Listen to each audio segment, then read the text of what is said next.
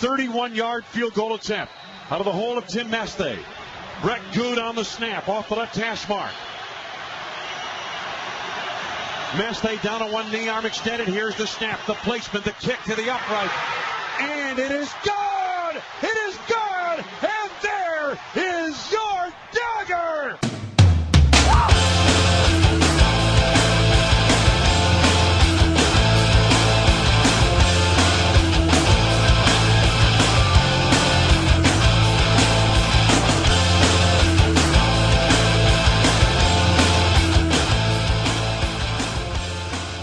Welcome to episode number 54 of the Sportscasters. It is December 6th, 2011, in a cold and rainy Buffalo, New York, as we await our first snowfall of the 2011 winter season. My name is Steve Bennett. My co-host is Don Russ. How are you doing tonight, Don? Super. We have a great show lined up for you here as part of episode number 54. We have interviews with Luke Winn, college basketball expert from Sports Illustrated, sportsillustrated.com. We also have Freddie Coleman, a first time guest from ESPN Radio, and Jimmy Traina returns to the podcast. He, of course, from Hot Clicks, which is part of the extra mustard section of SI.com. Couple announcements off the top before we get into the show today. Just want to remind everybody that the Sportscasters is on Facebook. You can find us there at www.facebook.com slash the Sportscasters. You can also find us on Twitter. We are at sports underscore casters. Our blog is the sportscasters.blogspot.com. Email address, the sportscasters at gmail.com, and our website is www sports-casters.com. On our website, you could find episode number 53, which we premiered last week, which has interviews with James Andrew Miller, the author of ESPN. Those guys have all the fun. Tim Graham from the Buffalo News and Lee Jenkins from Sports Illustrated, sportsillustrated.com, who helped us preview the NBA season. Also, one last thing to remember is that I have been blogging on ProPlayerInsiders.com every Sunday as I watch the one o'clock games and a little bit into the four o'clock games as well.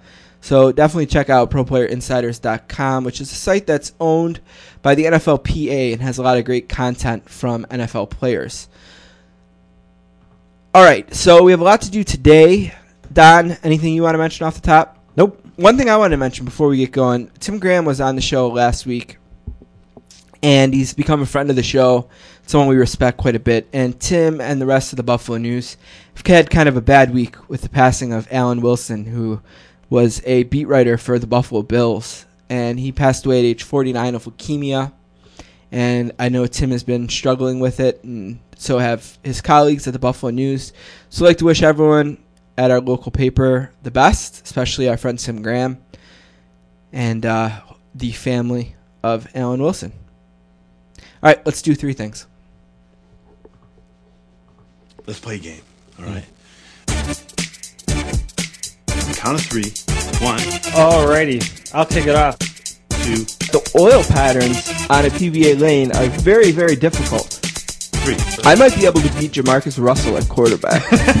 This is the funnest night ever. Did we just become best friends? Yep! now let's move on to other business. All right, the NHL and uh, Gary Bettman don't get a lot of credit for doing things right, but I think uh, they did a good job here with the realignment that has been approved.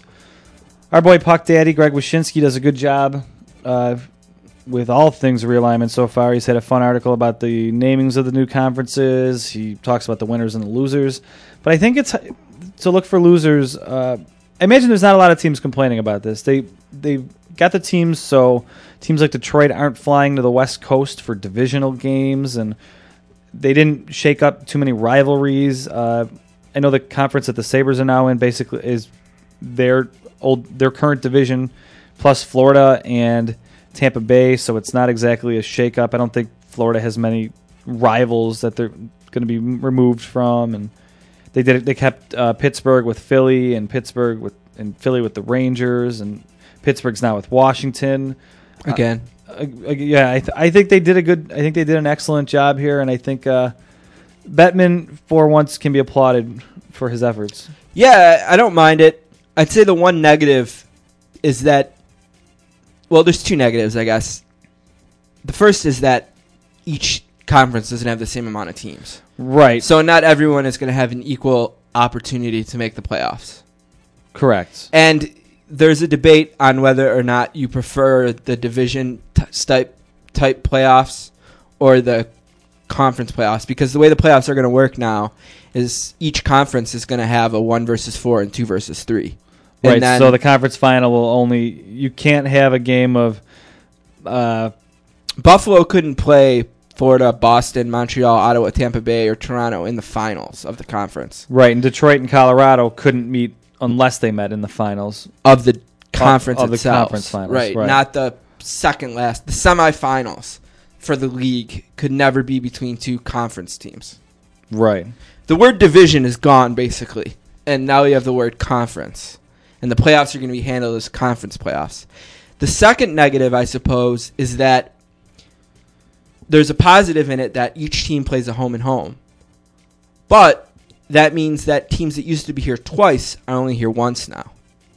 So sure, it's great that Edmonton gets to come here every year, and you always get to see Roger and Nugent Hopkins, but Crosby's only going to be here once as well. Okay, right.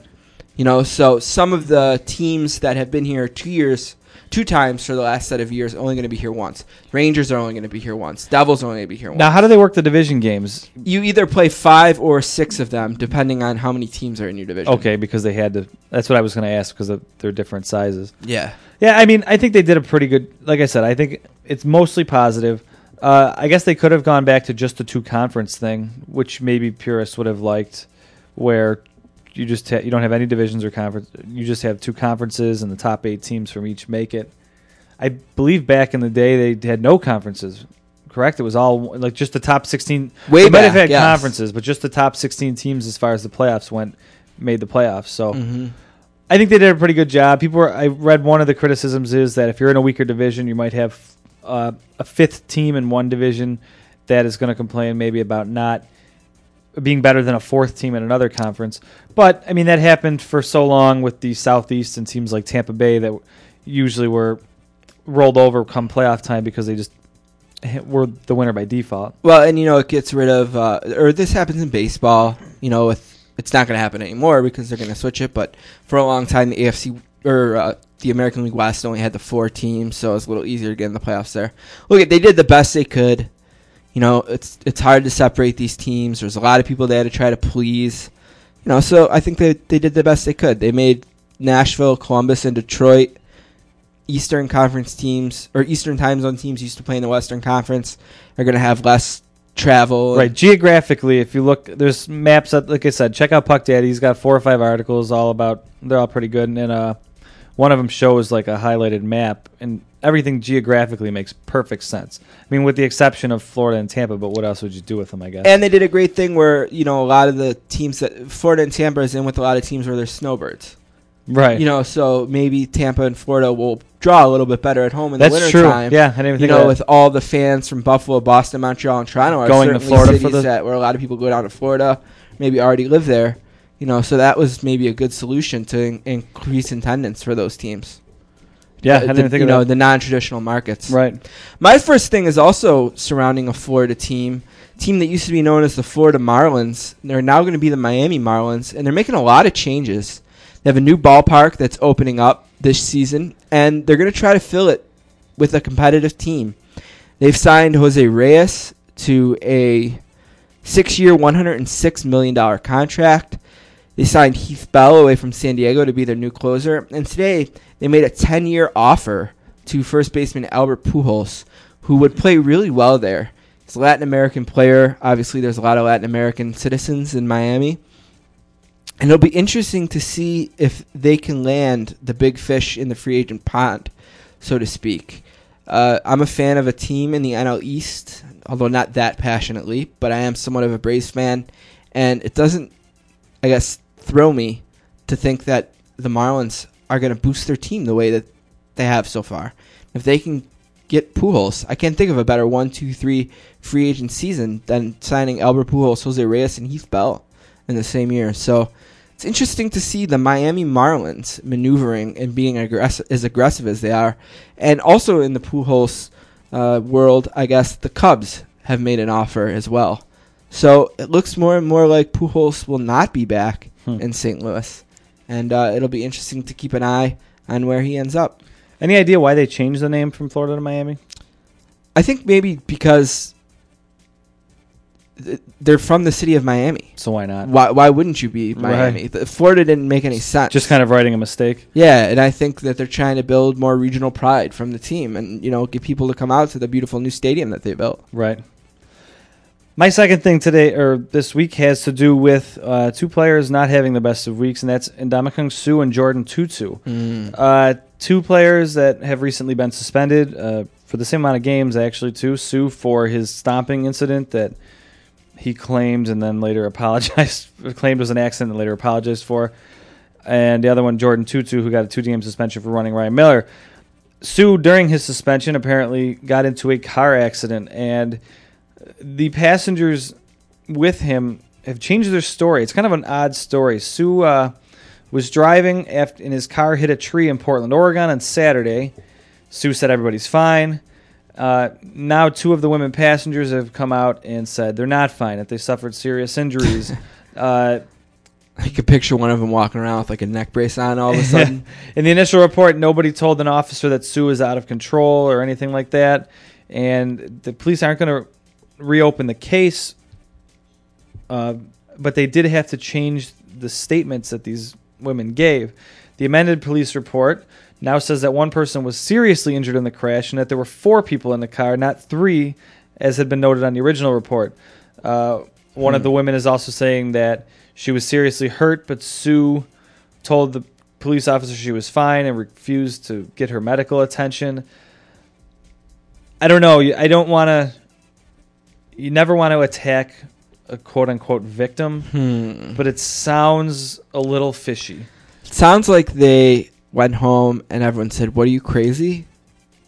You just got in a car accident that could be considered a reckless accident by a rich athlete." Have you ever heard of civil court? Right. You know, so I, it seems a little fishy to me too. And it sounds like the police are treating it that way. I, I would assume that nothing comes of it, but you never know. I'm sure these girls will be able to find a laundry list of lawyers that are going to be lining up at their door to take this case. But uh, Ndamukong Yeah. and Suh needs to get his act together because he can be an all-time great player. yeah, he's awesome. He's so A dominant, dope. and Uh, that whole Lions team. I don't know if you saw much of the Saints and Lions game, but they were putting on a show in terms of undiscipline. They Well, they had uh, again. I think it was uh, who was doing that game. Aikman. no uh, Collinsworth and Michaels Sunday night game. Okay.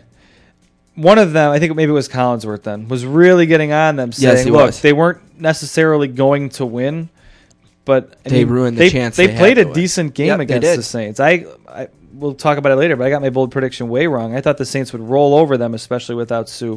Now the Saints were winning twenty four to seven at halftime, and Right. kind of were lazy. I thought in the third quarter, kind of opened the door a bit. But the bottom line is the the the Lions definitely had a chance in that game, but every time they took a step forward, they took a step back. With all their personal fouls, Nate Burleson had three offensive pass interference Yeah, penalties. I've never seen that in my life, and I thought all of them were good calls. Two of the three were probably better than one of them. I thought was iffy, but uh, you know that Brandon Pettigrew pushed a ref. Yeah. Yeah, that was dumb know, too. That's never gonna fly. and the other guy I mentioned real briefly uh, is relevant more so because of Ryan Miller and we, we're Buffalo podcast. Uh, but Jordin Tootoo was f- suspended for two games for charging uh, Miller. Anyone who saw the game, especially Sabres fans, would be much more pleased with the reaction of this than Lucic. I am kind of in the boat, though, that I don't think this was as severe. Uh, I guess people, if you read internet comments, and if you do, it's almost asking to be aggravated, but uh, people that are in the camp that this was worse are saying that Miller was in his crease. He was where he's supposed to be. Tootoo knew where he was.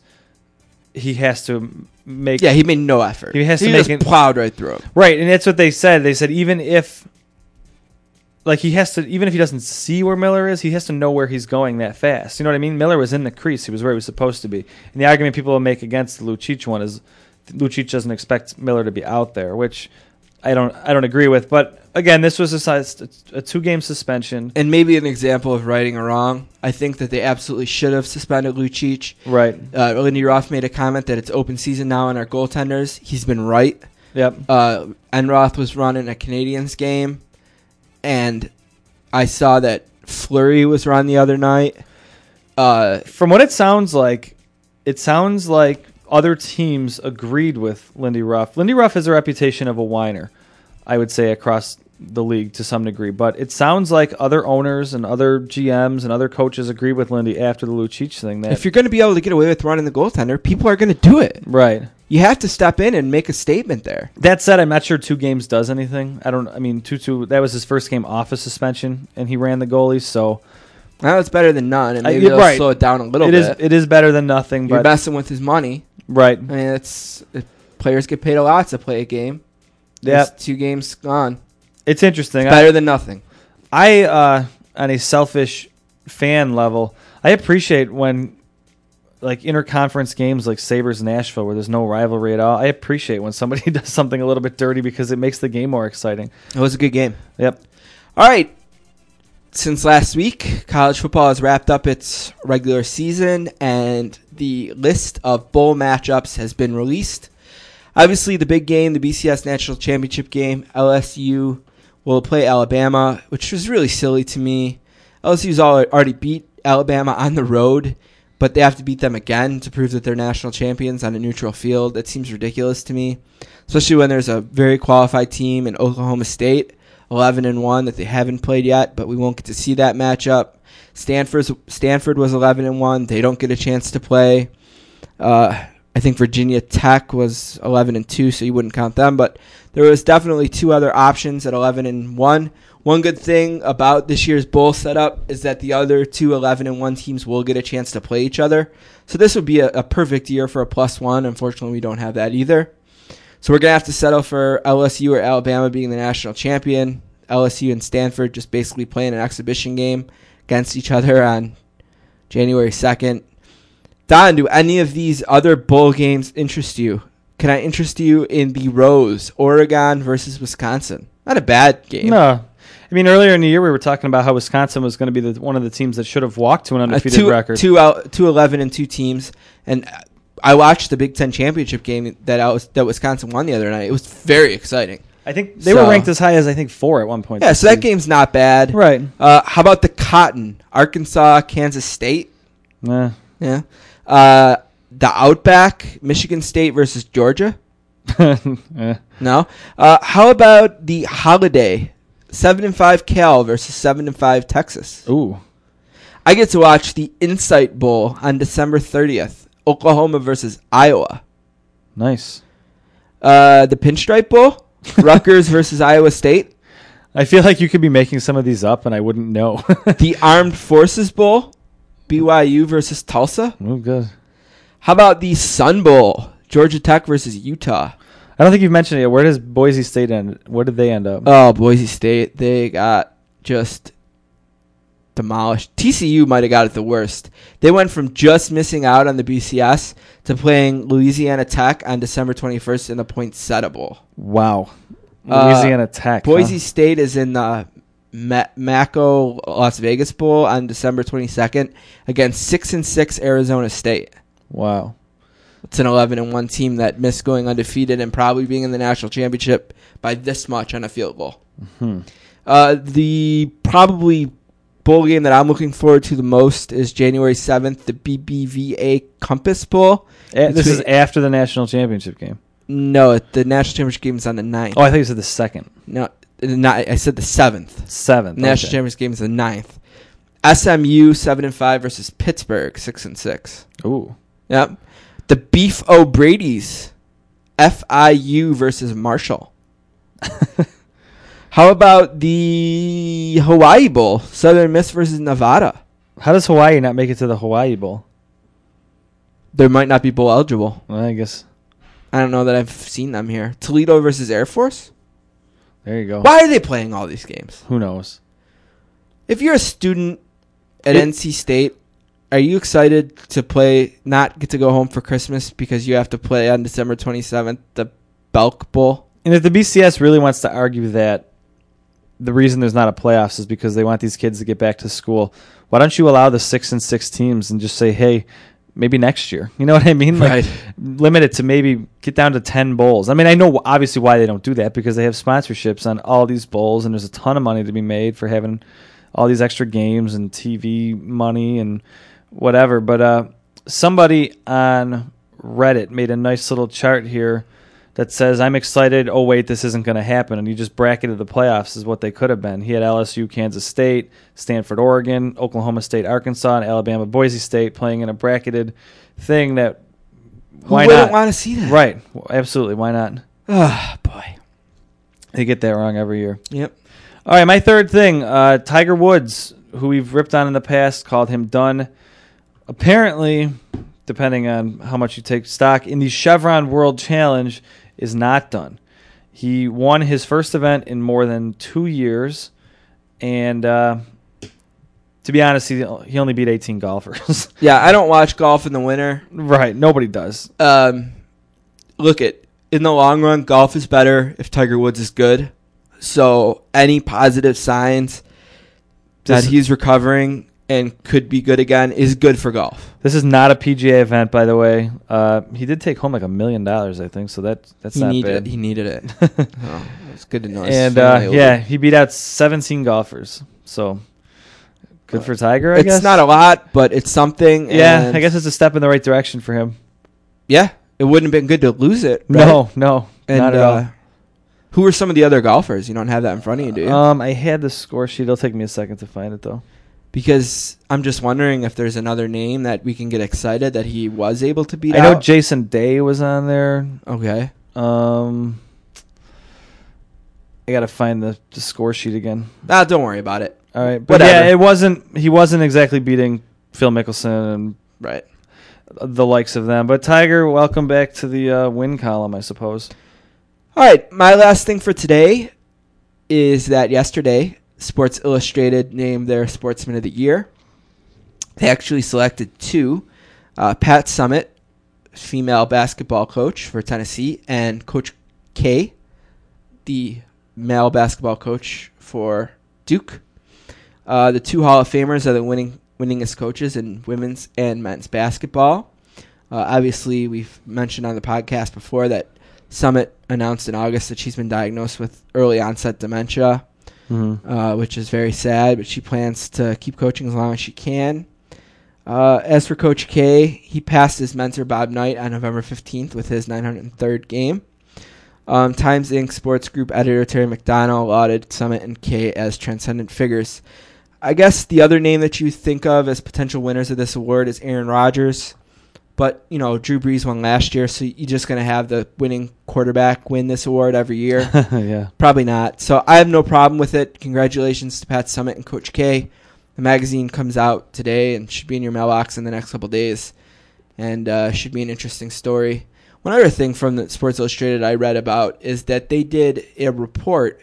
They took the 1986 Bengals Okay. and got an update from every single player to judge whether NFL players are really as Disenfranchised, kind right Of? Yeah. as so it'll be interesting to get an update on every player from an NFL team from one NFL team Hmm. and it seems like a, a pretty interesting report I know Peter King headed it and had some interns help him and things like that so that should be another interesting thing Real quick, too, uh, I wanted to mention kind of a to steal from old Sports Center the "Did you know" section.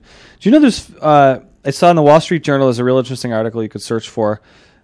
The NFL has footage they call the All 22 footage, and they won't release it to the public. oh It's the footage that you see like on the NFL Network when you'll have like a guy breaking down right a play. it's the coach's film basically right. They they don't release that to the public for it's some where you can view all, all 22, 22 players. on Yep, the it's the wide. It's like the ones I think they're the cameras are on top of the goalpost or somewhere really high in the stadium, but you could see the whole field. And uh, they said it would open coach or players to a little more criticism. Uh, they s- suggested in this article that uh, Daryl Johnston uh, criticized a Tampa Bay Buccaneers safety, saying he was a little late to get to a play. But then they said if you look at the all 22 footage, that comment would have been totally wrong. He was where he was supposed to be on the field because it was overloaded or whatever. But it's I found the article interesting. I didn't know that they withheld this film. You know what's interesting about him making that mistake is the reason that networks don't just save a bunch of money and have these guys watch the game on TV while they call it is basically so they can get the all 22 view. right from the stadium. You know what I mean? From the stadium. And I know whenever I've been to a game, you get a very different perspective. A good example of that is in 2006, I went to the opening day game between the Saints and the Browns. And the very first play from scrimmage, Braylon Edwards caught a long touchdown pass that was called back from holding. I saw the holding. Okay. You know, I happened to be watching Will Smith come around the end, get hooked, saw the flag come down, looked up, everyone in the stadium stood up. Edwards cut the ball, everyone went nuts. I knew it was holding right away. Right. You know, so you can pick up on things like that from seeing that film. I would I don't know if I've ever would have saw that holding at home. Right. Greg Cosell, the guy that produces uh, NFL Matchup on ESPN, is one of the people that does have access to all the footage.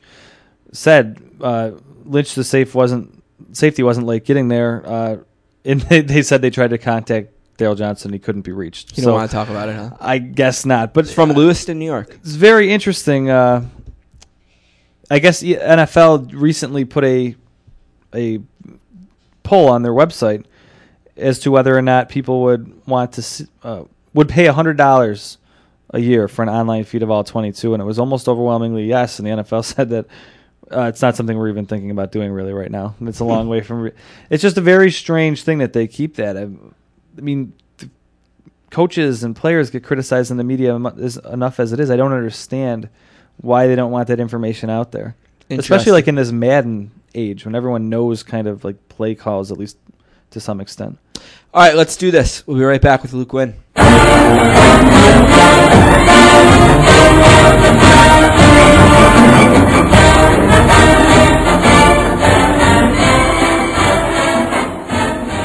Our next guest was born and raised in the state of Wisconsin and is a graduate of the Medill School of Journalism at Northwestern. Today, living in Brooklyn, he is one of the most unique and visual sports writers in the country.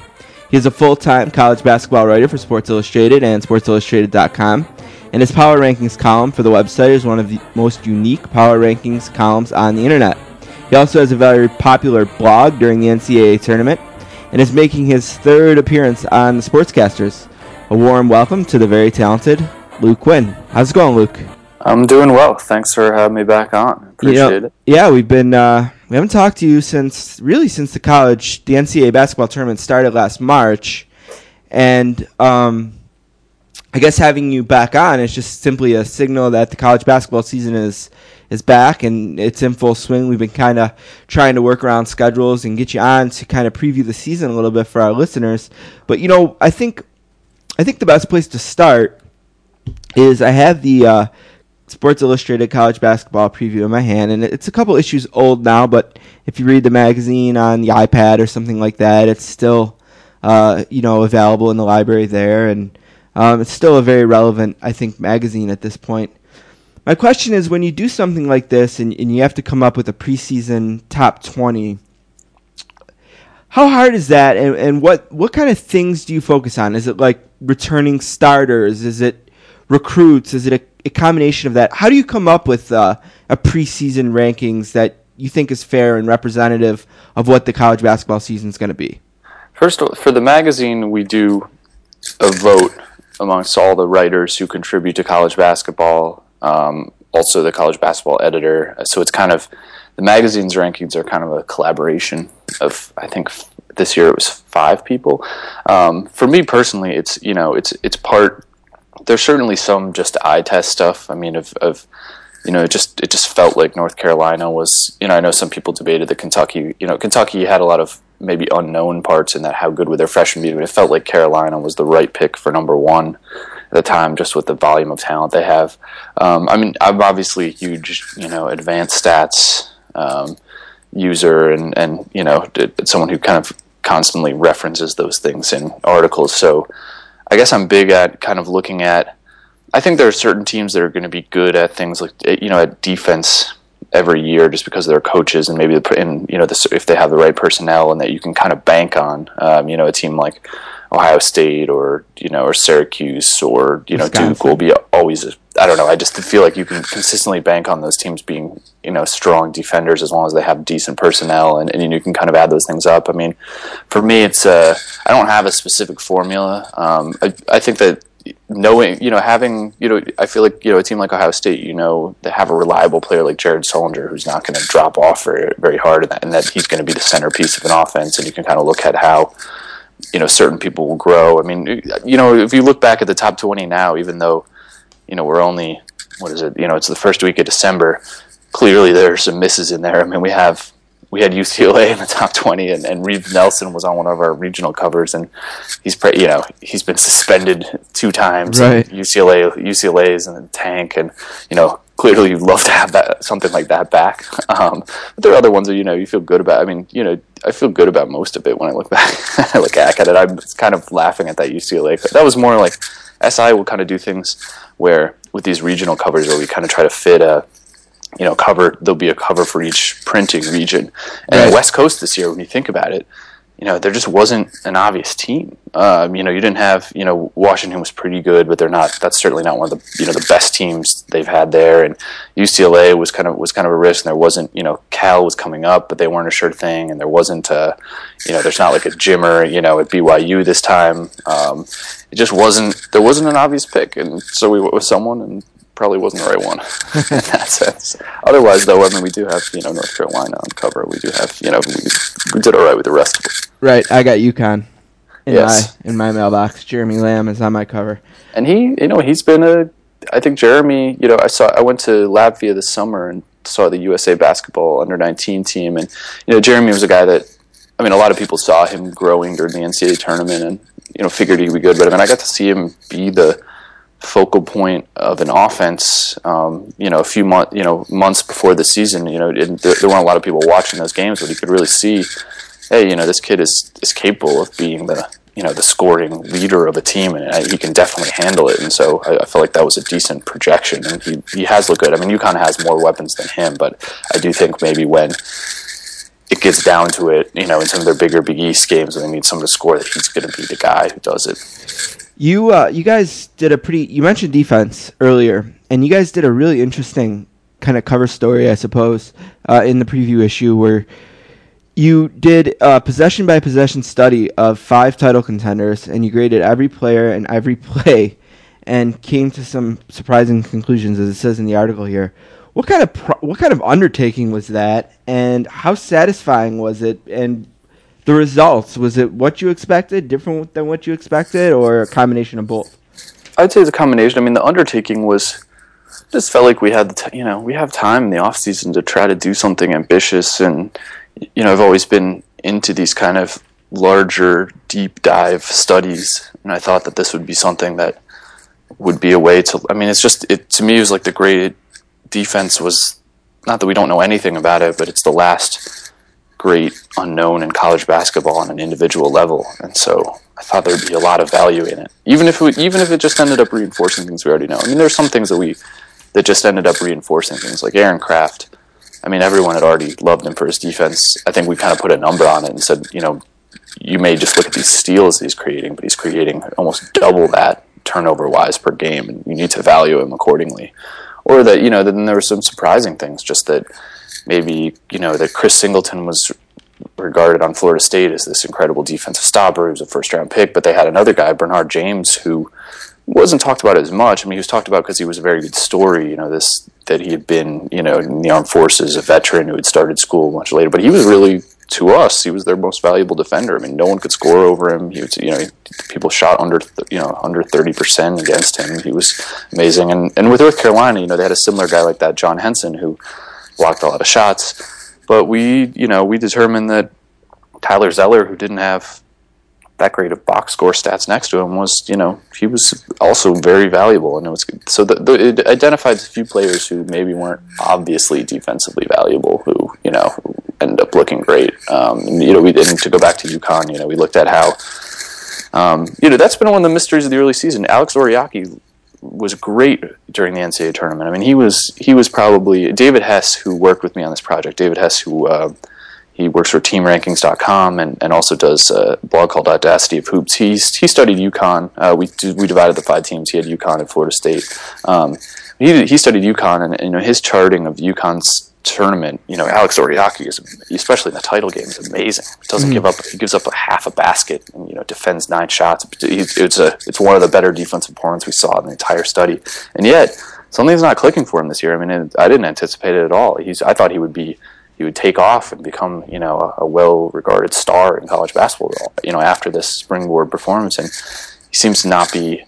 Um, clicking well in the lineup with Andre Drummond, or he's lost confidence. Uh, Jim Calhoun has alluded to that, and that's kind of one of those things. I mean, you just that's the thing with college basketball. I mean, I, I feel like more so than NBA, you don't always can't always grasp what young kids or how young kids are going to react to every situation. So as as good as you are about projecting, you know, rankings, you just you can't anticipate something like that's going to happen, you know, and that's what's happening with UConn right now, and that's what's maybe holding them back from being one of those top four teams in the country, and you know, instead of you know, kind of being a, I think there's a big gap right now between Syracuse and them in the Big East. You mentioned with the rankings that you know UCLA was maybe a team that you'd like to have back. It- You know, about four or five weeks into the season here, is there a team that you wish you would have taken the time to include in the study? Yeah. Um, you know, like, hmm. is there a team where you're like, man, they would have been really interesting? I'm surprised we didn't, you know, look into them. Yeah, I, I mean, one team that I would have, one team that we talked about, uh, you know, studying, but we didn't because of the coaching change was Missouri, um, and we, you know, because they had, because they had, you know, we weren't sure what is, you know, they played under Mike Anderson and they played this very fast style of pressing, and all that kind of stuff, and you know, we, we were David and I had both. I guess you know we said you know we're curious about who who really is you know the good defender on that team, but but because of the stylistic change, um, we passed on doing them just because it may not ha- it might not have been worth the you know I guess worth the while if they were playing a totally different style. But they I mean they've come out to me been they're great on offense, but they're also still a top. I think they're a top twenty-five defensive team right now too. If you look at efficiency, and I guess it would have been. I think it would have been worthwhile to learn who um, was excellent on that team. Um, I- also, I also might have been interested in studying. Um, two others, I mean, Louisville, I was interested in studying, and we, and we didn't. Um, I, I was curious to see how well they could absorb the loss of Preston Knowles and Terrence Jennings, because Preston was regarded as an excellent on-ball defender. Um, I, I wasn't sure if they were going to drop off, um, and you know, Terrence Jennings was a good shot blocker, but really, they're they're. I mean, they're they're playing shorthanded, and they're still number three in the country in defense right now. So that that might have been a team, and I also would have liked to look at uh, Baylor's zone and see, you know, what you know, what are they? I mean, not they're all zone, but you know, see who was strong in, in that defense because we did. I mean, we did study some zone. Vanderbilt was probably playing thirty percent zone in that study, and I felt I still felt like the way we were charting games, we could still we were still able to look at credit and blame within a zone system as long as you watched enough tape and started to realize the responsibilities of players and you know and could understand where the defense broke down on certain plays. Sportscasters are here with Luke Winn. We're excited to have him back after a long college basketball off season. We're into the season a little bit. Uh, just as far as Luke, you can follow him on Twitter at Luke Winn. Don't forget that. Uh, I'm interested to kind of get into it here now a little bit in terms of what we've seen on the court so far. Uh, Kentucky and Ohio State are the two teams who, in this week's AP poll, got first place votes. I think Syracuse also got a vote in the coaches poll. Are those? Let, let's let's throw Syracuse into it. All three of those teams are three and zero. Are those teams kind of establishing themselves as kind of the class of the uh, of the NCAA Division One right now? And who? What other teams can kind of, as the season goes on, push themselves into that upper echelon and ch- challenge for a number one seed in the NCAA tournament? I mean, I really think that if if you were creating a tier system right now, I mean, I think I would just also include North Carolina in that tier. I know they have two losses, and you know, and the, the other three teams are undefeated, but I don't think that Carolina's you know losing by losing at Kentucky by a very small margin Right. on the road it, it should be in any way you know it's one point one one shot one block shot uh, you know should be damning to them. I, I, feel like I, I group those four teams together as the teams that to me, you know, Carolina. I guess it's a little you're, you're part of you're putting a little bit of faith into it because they only have you know they have a qual they have a quality win you know they have a quality win over Michigan State and Wisconsin. I think those teams are decent enough, but they have you know you have to overlook a couple losses. I still think that it's that four, and then and then you move down into the next tier that includes teams like Duke, teams like Florida, uh, Louisville, maybe some of the other ones, the surprise teams like Missouri, I think has looked really good. Um, you know, and maybe maybe Marquette, maybe Wisconsin. Uh, you know, potentially a team like Alabama if their offense is a little bit stronger. Um, so that's what I, that's what I would say. And then and then you know if you're if you're talking about the teams that have snuck up and look like outsider, you know, Final Four teams, or, or not outsider Final Four teams, but teams that need to be taken seriously that we didn't in the in the preseason. I think that um, I mean one of them is Georgetown. I didn't I didn't expect them to do much, if Right. anything, this year, and they you know they, they went to Alabama and won. They beat Memphis and Maui. Played Kansas within four points. I mean, they look like a team that is going to finish. You know, it's probably going to make the NCAA if they keep up this level of play. They're going to make the NCAA tournament at the Big East easily. Um, and Indiana, I thought, was a team that but wasn't going to be good until next year. I thought, and and Cody Zeller is way ahead of schedule. And I thought if you looked at the progression of the Zeller brothers, I know he was the highest rated recruit of them, but he, he's way ahead of where his brothers were as freshmen, and, and he's one of the more productive players in the country. And, and you know they've been a big surprise to me. Um, so, so those two, not that they're anywhere near you know Final Four team, but I just meant that teams that need to be taken seriously, I'd, you know, I'd add them into it when I, I definitely kind of missed on those two. Right. on. Uh, it seems like we're talking about a lot of teams who are in power conferences. And every year, it seems like, especially in the NCAA tournament, there's some teams from the so-called mid majors that make strong runs. Some even to the national championship game, like Butler. Uh, who are some teams from the kind of smaller conferences that we need to take a serious look at as the season gets going? I know Creighton is seven and zero and nineteen in the poll. Probably they're one of those teams. Gonzaga is always in that mix. But who are some of these teams that we need to really consider from the smaller conferences? Sure. Uh, To, to you know, you mentioned Creighton, which is a good one. I mean, Doug McDermott was also on that team this summer with Jeremy Lamb, and I, you know, and he's and he's he seems to have taken off to this level of, you know, he went from surprisingly good freshman, you know, just within in the context of his own conference, to being kind of his numbers stack up against anyone in the country. I mean, he's you almost have to put him in All America consideration at this point with an undefeated team, and you know the way he's playing. Uh, so Creighton is legit. They're they're interesting in that from some of the you know advanced stat stuff. You know they're undefeated. They have some nice wins, but their defense is you know on on Pomeroy's side it looks terrible. I think it's ranked. We look now; it's 188th. Wow. Uh, so it's uh, as good as they're they're undefeated, but uh, you look at that defense and you wonder, are they suspect? And is you know even though a team like Wichita State has a couple losses already, is is Wichita State actually the, the best team in the you know, in the Missouri Valley? And I think you may find out that that's that that's true. That you know even though Creighton is getting the votes right now, that Wichita State, which had a nice win over UNLV recently, and, and kind of has a really good veteran team. Um, you know they weren't they weren't in the NCAAs last year. They were, you know, but they had a really strong NIT. You know, they they win the NIT. They're, uh, you know, they're it's a, it's a really strong team. I, mean, I like that team a lot. You know, it's one of the one of the most experienced, uh, one of the most experienced starting fives in the country. Um, you know, you've got all. I, I think they have five seniors in their rotation plus two juniors, uh, or two or three juniors, and so they to me have like a perfect kind of uh, you know formula for being uh, you know a potentially deep tournament team. Um, you know we've seen Belmont doesn't have they they've missed out on getting that big you know program defining win so far. But they lost at Duke, and then they I think went to Memphis four days later and didn't play that well there, but.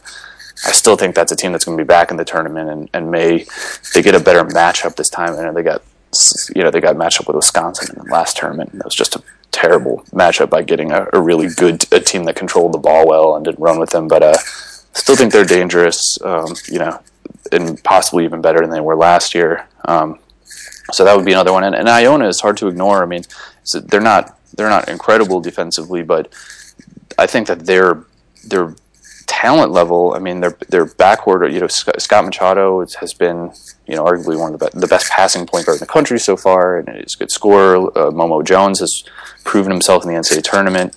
Michael Glover is, you know, a legitimate inside player for that, especially for that league. Um, that's the other one that you almost think that if you could you could drop that team into a major conference and they would have no trouble. You know, I still think they could make the NCAA tournament. It's interesting that you mentioned Iona because they're in a conference where uh, a couple of the local bas- college basketball teams here in Buffalo compete. Niagara University is one, and Canisius is another. And it seems like that conference always, no matter who the champion is, ends up as like a 15 seed. Are we talking about Iona being a team that could t- potentially, you know, be a 12 seed out of that league, or what's their kind of ceiling? I think that the, with the schedule they've played, I mean, with the schedule they played, they had, you know, they have, they had the, you know, non-conference game against Purdue. They, I think they play Richmond, uh, Vermont. I mean, you know, we're not talking. They played Marshall. They have. Those aren't blockbuster teams, but I think those are, you know, those are some quality opponents, and I don't think they're playing a, a terrible schedule. I think that they could be, you know. I don't think it's out of the question for them to be a 13, even a 12. You know, even look at being a 12 if they had a. If they make a huge run through that conference and they put together, you know, let's say they win 25 or 28 games, uh, then you, they can get much higher than that. I think they can be. They could be a 13 or 12. since we mentioned it, I mean, we have something in Buffalo here called the Big Four. Um, I don't know that it means much, but uh, Niagara, Canisius, UB, and St. Bonaventure are any of those teams potential NCAA tournament teams? I mean, I don't know much about them, so I, I can't assume that you do. But uh, you know, do any of those teams jump out as being potential competitors in their conferences? Well, I mean, I I- don't think that that's. I, I'm going to say no. Okay. Um, I, I think that. That's usually the answer. Well, although although I don't know. I mean, I guess the one the one team that I they're not. I don't think there's the strongest team in the MAC, but I think Buffalo is the one. Just because I mean, Javon McCrea is.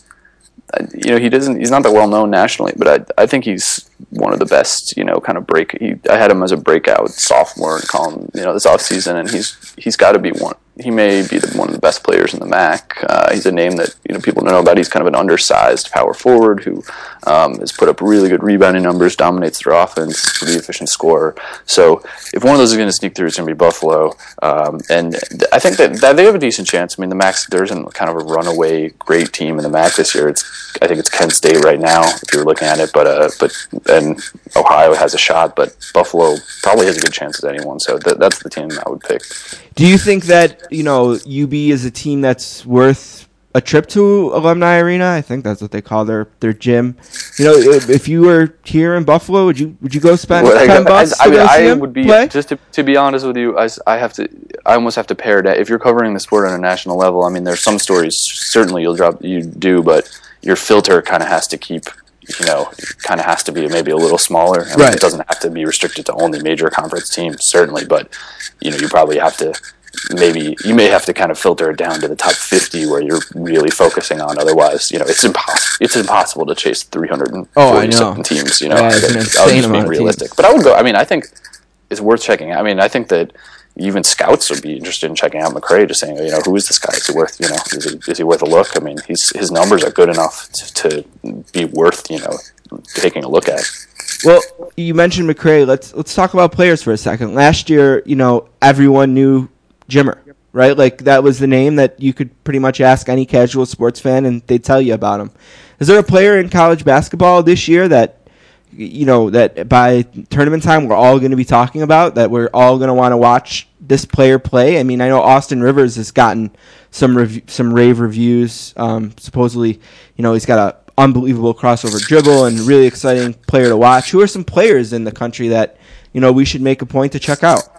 Rivers isn't, you know, he like you said, the crossover is amazing. His, his offensive skill set is, is great, but he doesn't have it, you know, all together yet. I mean, that's part of the thing. I mean, you can see him, Coach Hay, K, kind of, you know, he'll get he'll get benched for stretches. You know, he'll get he, he, he's not all the he's not all the way as a, there as a star. I don't think there's a a kind of crazy scoring star in the same way that Jimmer and Kemba um, were in, at kind of a major level. I mean, you have a guy I mean, uh, Damian Lillard at what Weber at Weber State is leading the country in scoring, but that's that's very much off the ra- off the radar. Um, McDermott's up there, but I think it's, it is going to come down to guys like Harrison Barnes and Jared Sullinger. Um, and, and to me, one of the most exciting guys to watch so far hasn't really been a guy who scores a ton. It's Anthony Davis at Kentucky, just because he's making plays that are just amazing. I mean, you don't.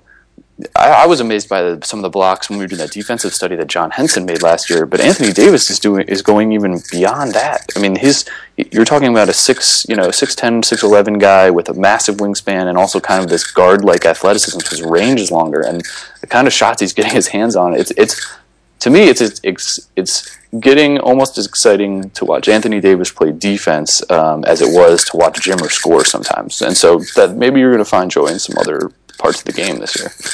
You know, uh, every every once in a while we have a freshman class that we just know that there's so many one and done players in it. Like I remember a few years ago there was like Michael Beasley and I can't remember uh, uh, who else was in that class with Beasley. Uh, like OJ Mayo was in that same Mayo, class. yeah. Had- I mean, it was yeah. You've had some very stacked. Yeah, classes. is is this that kind of year? Is there a bunch of one and done players, or is this the year where you can, as a fan, get kind of get really get to know your freshmen and count on them being on the team for at least two seasons or more?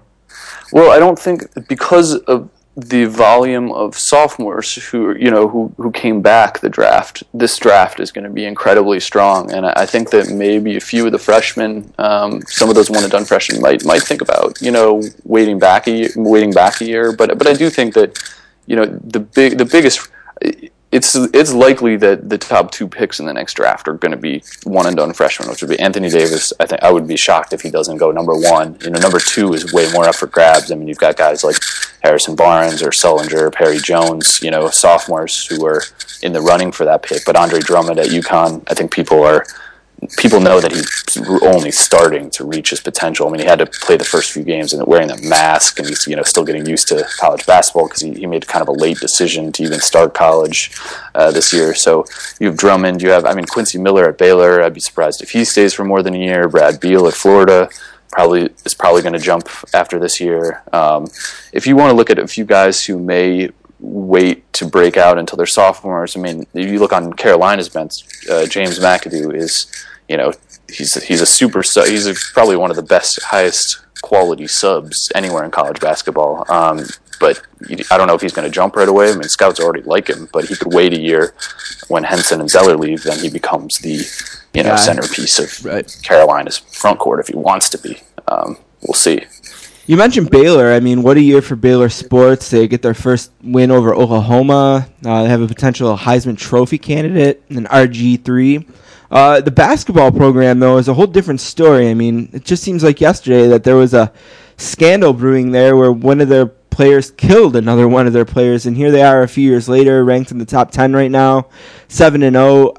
Is this the best team in the Big Twelve? And what's their ceiling? Um, they're.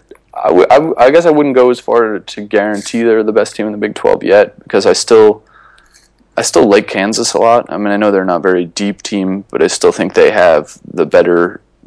I- still think you know Thomas Robinson to me my favorite player in the in the Big 12 just because of his insane productivity in the front court and you know the guards are enigmatic. You know, you don't know if Tyshawn Taylor is going to have you know a ten turnover game like he did earlier this year, or if he's going to play excellent. But you have, I think you have a pretty good veteran backcourt there, uh, underrated center and Jeff Withey. So Kansas and Baylor are going to battle for it. But I think we've seen since Perry Jones is you know off of his NCAA mandated suspension that Baylor has been pretty amazing in those two games, albeit you know it was against what Prairie View and then a Northwestern team that was completely overmatched in, in the front court. But uh, but they've started to look very good once Perry's back, and if he's if he's ready to take that next step, because he wasn't as a really highly rated freshman, he did not take over games, he did not put up dominant numbers, um, and that was the knock on him. You know, is this guy. And, and he's kind of his draft stock has dropped down a little bit because of that. So I mean, if he comes out on fire and, and, and becomes the dominant player that people want him to be, then then that's how Baylor separates itself and, t- and takes that next step. Um, in addition, that you know they their, one thing is, I guess they've had trouble you know they've had trouble with turnovers in their backcourt, and so it's, you know it's on Pierre Jackson to kind of just keep progressing as a point guard and becoming um, a guy who can get the ball to Quincy Miller and get the ball, you know, to Perry Jones rather than you know making risky plays um, because he, he needs to cut down on that a little bit too. I mean, that's the other thing. I don't think they could be a Final Four team turning the ball over at the rate they are so far. Sportscasters are here with Luke Winn from Sports Illustrated, sportsillustrated.com. Just a couple more minutes left. Uh, you can follow Luke at Luke Winn on Twitter, and don't forget to check out his uber awesome power rankings column each week, which apparently you do all the web design for that yourself, right? All the interesting. Oh yes, charts I've been, and- I do I do the Photoshop work. I, Yeah. I can't burden a designer with the last minute random, you know, finding a odometer for the Aaron Craft turnometer. So I just I have enough. I, th- I bet I imagine that some designer would laugh at what I do in Photoshop, but I have enough knowledge I think to put together to put together the graphics and make them passable. So that's it, it comes from me. Just a couple more things. Uh, Syracuse is another team that I think if you polled Western New York basketball fans, they'd probably be the number one team. Uh, I'm worried about them just because it, it seems like they're positioned here at you know number three, eight and zero, have a chance to be a team that can be in the conversation all year. Is the scandal that's kind of been brewing there? Is that something that we would have to worry about potentially derailing this team? Is in your opinion, and you have, we don't have to get into the scandal because it's so depressing, and you know that will kind of play itself out. But should Syracuse basketball fans be worried that this could kind of build into something where Boeheim isn't the coach anymore, and that the the season just kind of derails and falls apart, or do you think that they're solid and you know will I can't say that they're 100% solid, but if you gauge the responses of the administration to what happened, I mean, Jim Boeheim started off on a really bad foot with this by, you know, naturally kind of defending his, you know, his longtime aide, and he got, he, but he got way too defensive about it, and he, you know, and he made some comments that, you know, were out of line about, you know, the motives of the accusers, and you know, and since then he's backpedaled from it. He's apologized, and you know, you see the school president backing him, and I think that the difference, those, those to me are signs that maybe even uh, unless that some kind of blockbuster thing is revealed in these in these uh, in the investigation maybe knowing maybe that Boeheim knew more than he says he knows now. I mean if, if all things stay equal I guess my my interpretation of it would be that Boeheim would keep his job you know but we don't know what's going to be found in the investigation. It's very early. I mean we just have a couple of accusers.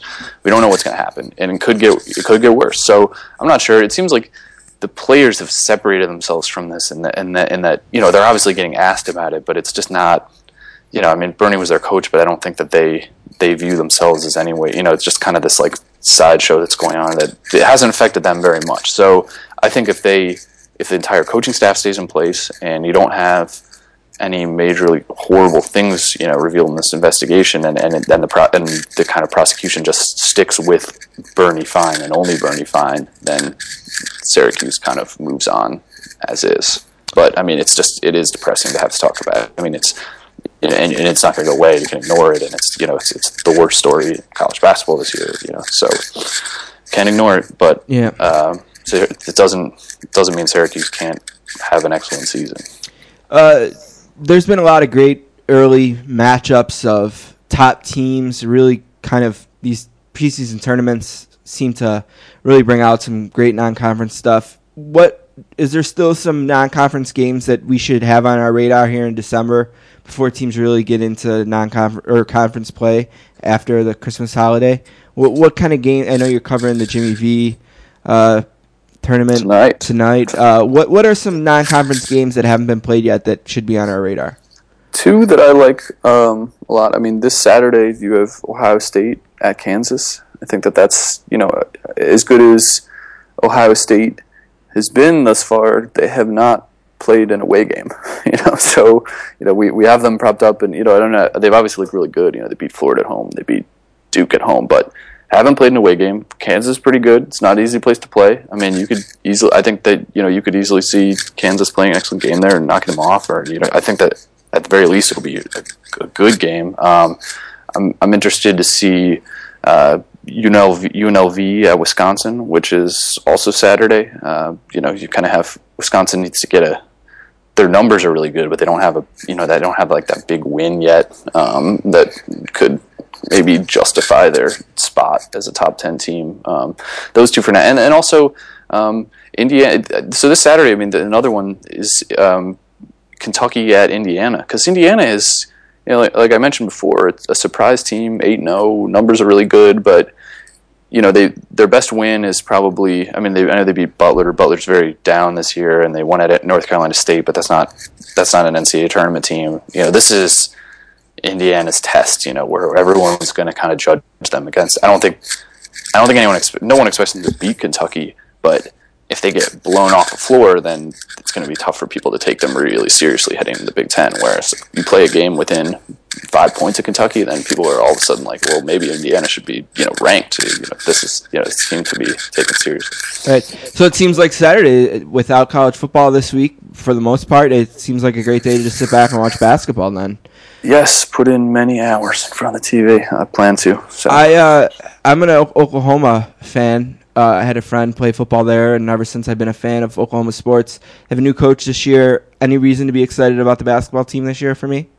I think that you're going to have to wait a little longer Yeah. before you before you uh, before that happens because the- Oklahoma is still. Uh, I mean, I know what are you? You're five and one now, um, but they didn't show. I mean, they they were beaten by what 20 points by St. Louis, which is a good A10 team, but I don't. I think they're your. The Big 12 is weak, but I don't think that this is the NCAA tournament team this year, and, and it's going to take some building back. I mean, they were they were really they were really kind of hit after Capel left, and uh, I would almost say two or three years before you're really have the potential to be strong again. So I No- apologize, but that's Yeah. the reality. No Hollis Price. No Hollis Price on campus this year or anything like that. Well, do you need to if you recruit the JUCO ranks and you can pull in, pull in, you can pull do the old Kelvin Sampson thing where you pull in Right, great right, JUCO like the guards. Taj Maybe you're closer than, than I than I think. I mean, it's possible. Yeah.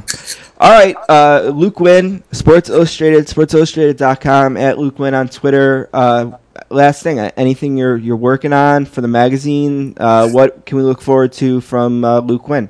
And anything you want to plug? Jim, Jimmy V coverage tonight. Power rankings Thursday. Um, I have one magazine story in the works. I just don't know. Not to be, not to be uh, too secretive. I just don't know when it's going to run. So I tend to not. I tend to not like to not say what they are until I know when they're going to run, because otherwise it'll it could sit for a few months and maybe someone else would do it. So, uh, so one secret magazine project in the works. All right, Luke. Thanks. Thanks for your time. It's good to have you back, and uh, I'm sure we'll check in soon to maybe around New Year's and see how things are going. Have a great uh, holiday season. All right, thanks for having me on. I Thanks, appreciate it. buddy. Happy holidays to you too. Yep.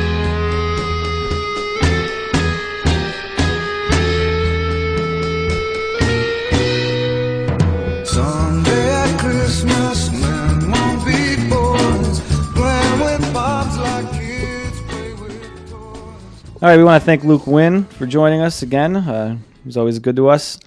Um, we started this last week, our a new segment. We're going to try to keep going. If you guys like it, if you don't, like I said, email us and tell us how bad it is. Sportscasters at gmail.com. Right. Uh, this is our list segment where every week we're going to have a list of uh, 10 or so things. We're going to go back and forth.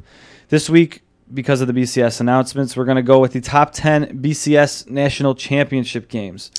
Uh, starting with number 10 is the 2005 Orange Bowl. That was USC Oklahoma.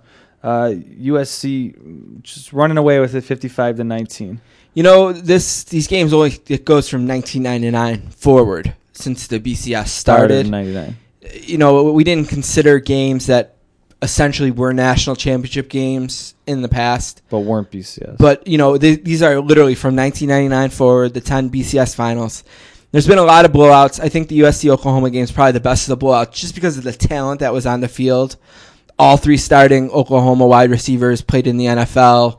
Uh, Steve Smith and Dwayne Jarrett played in the NFL. Reggie Bush and LenDale White, Matt Leinart, all you know tons of talent on the field number nine is lsu oklahoma lsu 21-14 seems like that's such a close game that it would be higher on the list but it was just a boring game uh, oklahoma had a chance late in the game to possibly tie the game and another thing that kind of ruins this 2004 sugar bowl is that lsu didn't win the outright national championship Uh, It's the only time that the AP poll didn't award them the national championship. They gave it to USC. Okay. So USC won the national championship for the AP poll, and LSU won the coaches poll national championship, which is the only thing that this BCS game actually guarantees. Oh, okay. I did not know that. You learn something every day. Uh, number eight, uh, 2010 game, Alabama, Texas. Alabama winning 37-21. And that game's probably most known for the fact that Colt McCoy got a shoulder injury really early in that game and wasn't able to finish the game for Texas. Basically had to try to beat Alabama without their starting quarterback, and that didn't work out. No. Number seven is Florida State 46, Virginia Tech 29. That's the 2000 in Sugar Bowl. Really cool game because it was Michael Vick playing for Virginia Tech and Peter Warrick Oh, playing yeah, yeah. for Florida State. And at the time, those were the two biggest athletes in Yeah. in college football. I think Peter Warrick ended up being like around the sixth pick, maybe the fourth, and Michael Did Vick nothing. was the first pick. Yeah, Peter Warrick definitely didn't Played have the receiver, success. right? Yeah, Yeah. didn't have the success in the NFL, but it was a really cool, really interesting game to see. You know, which of the two unbelievable college athletes would shine under the spotlight and. You know, Peter Warrick got the most of them that night, and Florida State won the national championship. But in the long run, obviously, Michael Vick has definitely proved to be the more polarizing figure. Number six is that first 1999 uh, BCS championship game of the Fiesta Bowl. Uh, Tennessee winning 23 over Florida State 16. Yep, first uh, year for f- Tennessee without Peyton Manning, Okay, and uh, they that's right. the whole Ewing theory, the start of the Ewing theory, kind of uh, losing their best player and winning the national championship next year. Tennessee.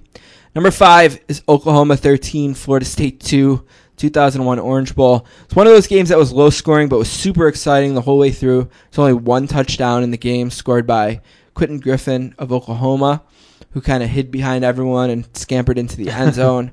It's Oklahoma's first national championship in the Bob Stoops era. Um, and that was the th- third of three national championship games to feature Florida State. yeah. Yeah, Florida State was in all three of the first three. Number four, Oklahoma 20, or sorry, Florida 24, Oklahoma 14. That was a 2009 BCS national championship game. Yeah, one thing that changed somewhere in the middle of this is instead of only having the Orange Bowl and then having it as a national championship, every year they still have the Orange Bowl. But if the Orange Bowl is the site of the national championship game, one week later they play the national championship game at that site. Okay. So there's two games in that stadium in a week. You know, the the Gotcha. Orange Bowl, just the regular Orange Bowl, and then the BCS National Championship game. Gotcha. I think this was the first year they did this, maybe the second, and it was a great game. Went into the fourth quarter. Basically, either team could win, and Florida made more plays in the fourth quarter, especially Percy Harvin, who was unbelievable. Oklahoma had to play this game, unfortunately, without DeMarco Murray, uh, who got injured in the Big 12 championship game. Number three is last year's game, the game that was played the day before the debut of the Sportscasters. Auburn 22 and Oregon 19. Obviously, Cam Newton, Newton, led yeah. the winning field goal drive to give Auburn its first national championship game in years. Number two, uh, we have Ohio State 31, Miami 24. That was the 2003 Fiesta Bowl. Yeah, that was an overtime game. Uh, I think the only one of these that has went to overtime. Me and you watched it in college at our college apartment, and it ended on a controversial Was that pass the- interference call. That wasn't the uh, Willis McGahee blown knee It game, was. it? Okay. Yes. Oh, I do remember that. Yeah, that's right. The pass interference. Yeah, that was that was ugly. Yep. All right, number one, probably un- this probably isn't debatable. Probably hundred people could make this list. They So- probably all have this game number one. Vince Young game, right? Yep, this Yeah. is Vince Young and Texas 41, USC 38, 2006 Rose Bowl. Also known for a really bizarre Reggie Bush pitch play that kind of changed the momentum of the game. It's also another game that's just loaded with pros. Uh, obviously, Reggie Bush and was Leinart wasn't still there, was he? yeah, you know, when I, earlier when I, I said Leinart, I think I was supposed to say, um, oh no, Leinart was in both. Was he in both? Yeah. Okay. Yeah, Leinart was in both. Cause he's only been in the NFL for four years, huh? Yeah, Leinart, Leinart stayed the extra year. Remember that one year? He took ballroom he, he dancing. took ballroom dancing. Yeah, yeah. yeah. So an unbelievable national championship game. Vince Young made so many plays late in the game. That wasn't an overtime game either. Was no, it? it wasn't. Okay, No, he just just real high he scoring. just scored at the very end of the game. Uh, Young scored on like a sweep sneak play, and uh, USC just had no answer for him. It was Yeah, a great game. I remember just how nonchalant Young played. So it'll be interesting to see where this year's national championship, which will be ever for call, called the the rematch, I guess. It's gonna be garbage, right? I mean, Well, I mean, the last game, I guess it was close. It was played was nine to six Yeah. and went to overtime. So I got hopes for it. I guess I just, I guess I'll just always think there could have been a better game because I think LSU Oklahoma State's a better game. You get the best defense against the best offense. right, You know, and this is just a, a rematch of a game I already seen. right. I don't I don't know that it. It's it's an okay game, and I'll be there watching it, no doubt about it. Yeah, it's just a bad system, which we could talk about for another hour. All right, we're gonna take another break and be right back with Freddie Coleman from ESPN Radio.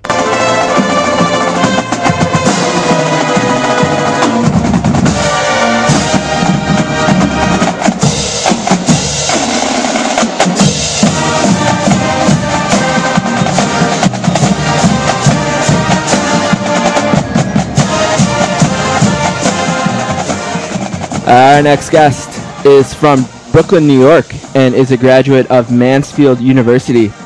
He's a former television guy who used to appear on CNN Sports Tonight and was a regular on the now defunct CNN SI. In 2004, he joined ESPN Radio. These days, he still works for ESPN Radio, where he is the host of his own show every Friday night from 8 to 10 p.m. Eastern Time. He also co-hosts Inside the Huddle with John Clayton every Saturday from 4 to 8. He's making his first appearance on the Sportscaster, so a very warm welcome to the very talented Freddie Coleman. How you doing today, Fred? Uh, Steve, I'm doing good, my man, and nice touch with the band. Anytime that pomp and circumstance happens, I'm always for that. Yeah, that was the Mansfield University fight song.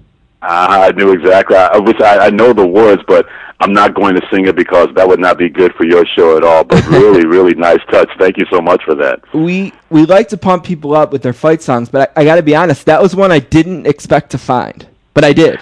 So So, You know, there's, our our band department at school has been known because we're more of a music school and a teacher's school, and we've done pretty well in athletics. So believe me, the band, the fight song, I'm not surprised you found it. I'm surprised you thought enough to look for it. Let's put it that way.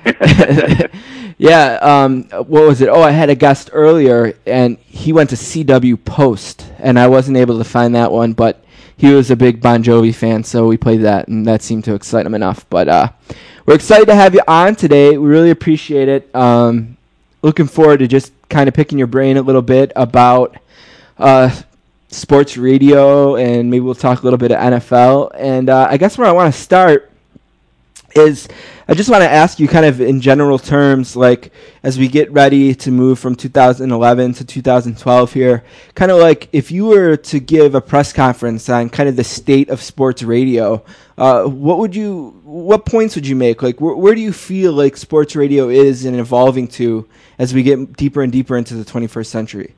Uh, That's a really good question. And the first thing I would say if I had that kind of press conference, I would basically start off start off with two tenets that really have that I've applied to what I've been able to do, and I think everybody should apply to whatever they want to do in sports talk radio.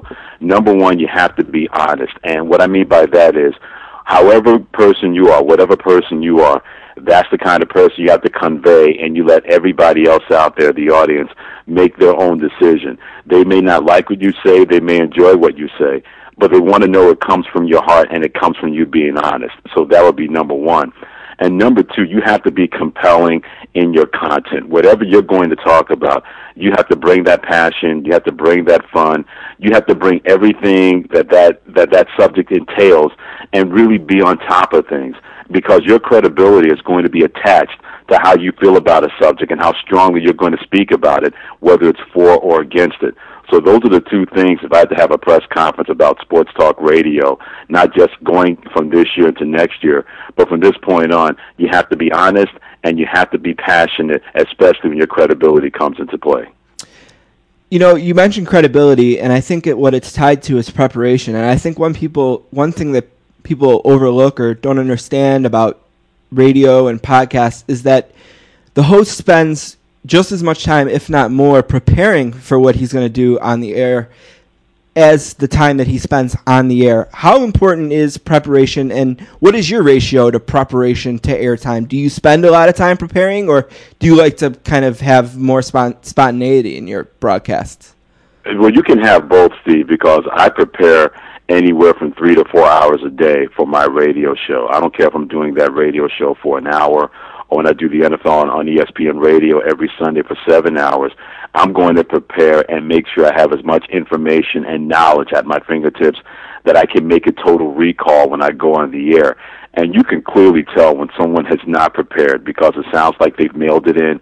It sounds like they don't want to be there. You can, I'd rather have someone on the air that is over prepared where I can say, okay, that's enough, instead of listening to somebody and say, boy, you have no idea what you're talking about. You're putting something out there and you don't have any preparation or any facts to back that up.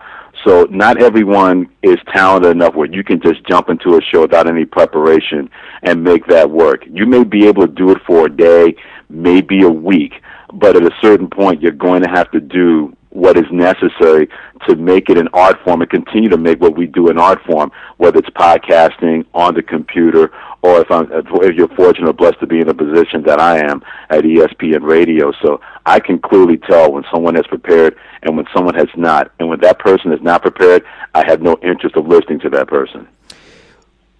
In terms of your own preparation, you know, you do a lot of different things on ESPN Radio. Like when you do, when I'm sure when you prepare for your show on Friday nights, the Freddie Coleman show, you're kind of like you you have these topics, you have some certain goals that you want to achieve, and maybe once in a while there's a breaking story that will that will kind of change that. But when you're on the radio for, as you said, for seven hours on Sundays, you're kind of reacting to things as they happen on the fly.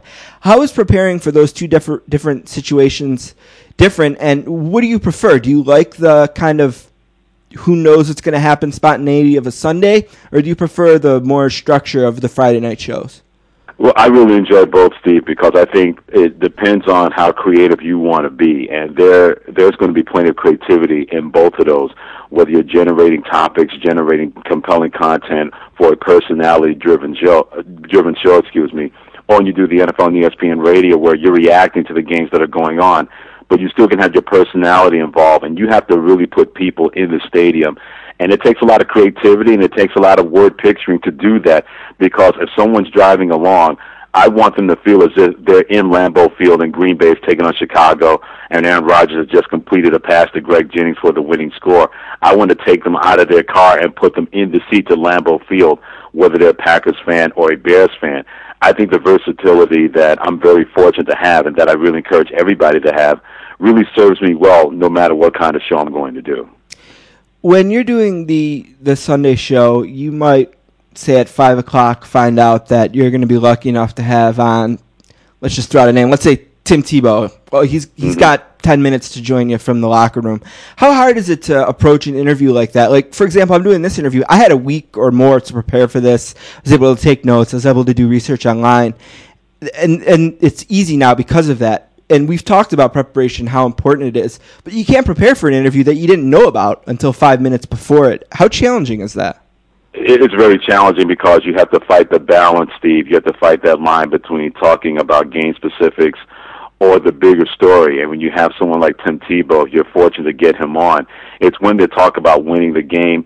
But there are plenty of times that I go into those kind of situations where I say, okay, what is it about this season that has been so special? Oh, uh, can you believe that you're six and one as a starting quarterback? Are people ever going to give you a fair shake of being a starting quarterback, even in your own organization? I think you can have a game specific play if something was really a game changer. But other than that, when I get somebody on that has just finished playing a game, more often than not, they want to talk about the team or something else outside of the game because they talked about it enough. That's what our job is to make make it a point to mention to people, boy, the Broncos were able to win today. They did a great job winning. You get a Tim Tebow on, I try to put myself in a position of if I'm a fan, if I'm just an average Joe or Josephine, what would be the question I'd want an answer to? What would what would be a question I would ask Tim Tebow? And that's the approach I take when we get athletes after the game is over during the NFL on ESPN radio. Not to use a cliche, but you're saying that it, it's important to be able to see the forest through the trees almost. Oh, no question about that. Because sometimes you, and sometimes the best question to ask is why, when, what, or where. But it's the question before that that can lead you into that, no matter who you're talking to.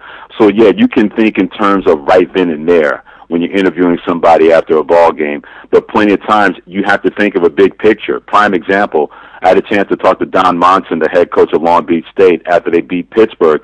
Now we know it's a big upset win for the program, but the first question I thought I thought to ask to him was, I know tonight was a huge upset, but what does it really mean for your program?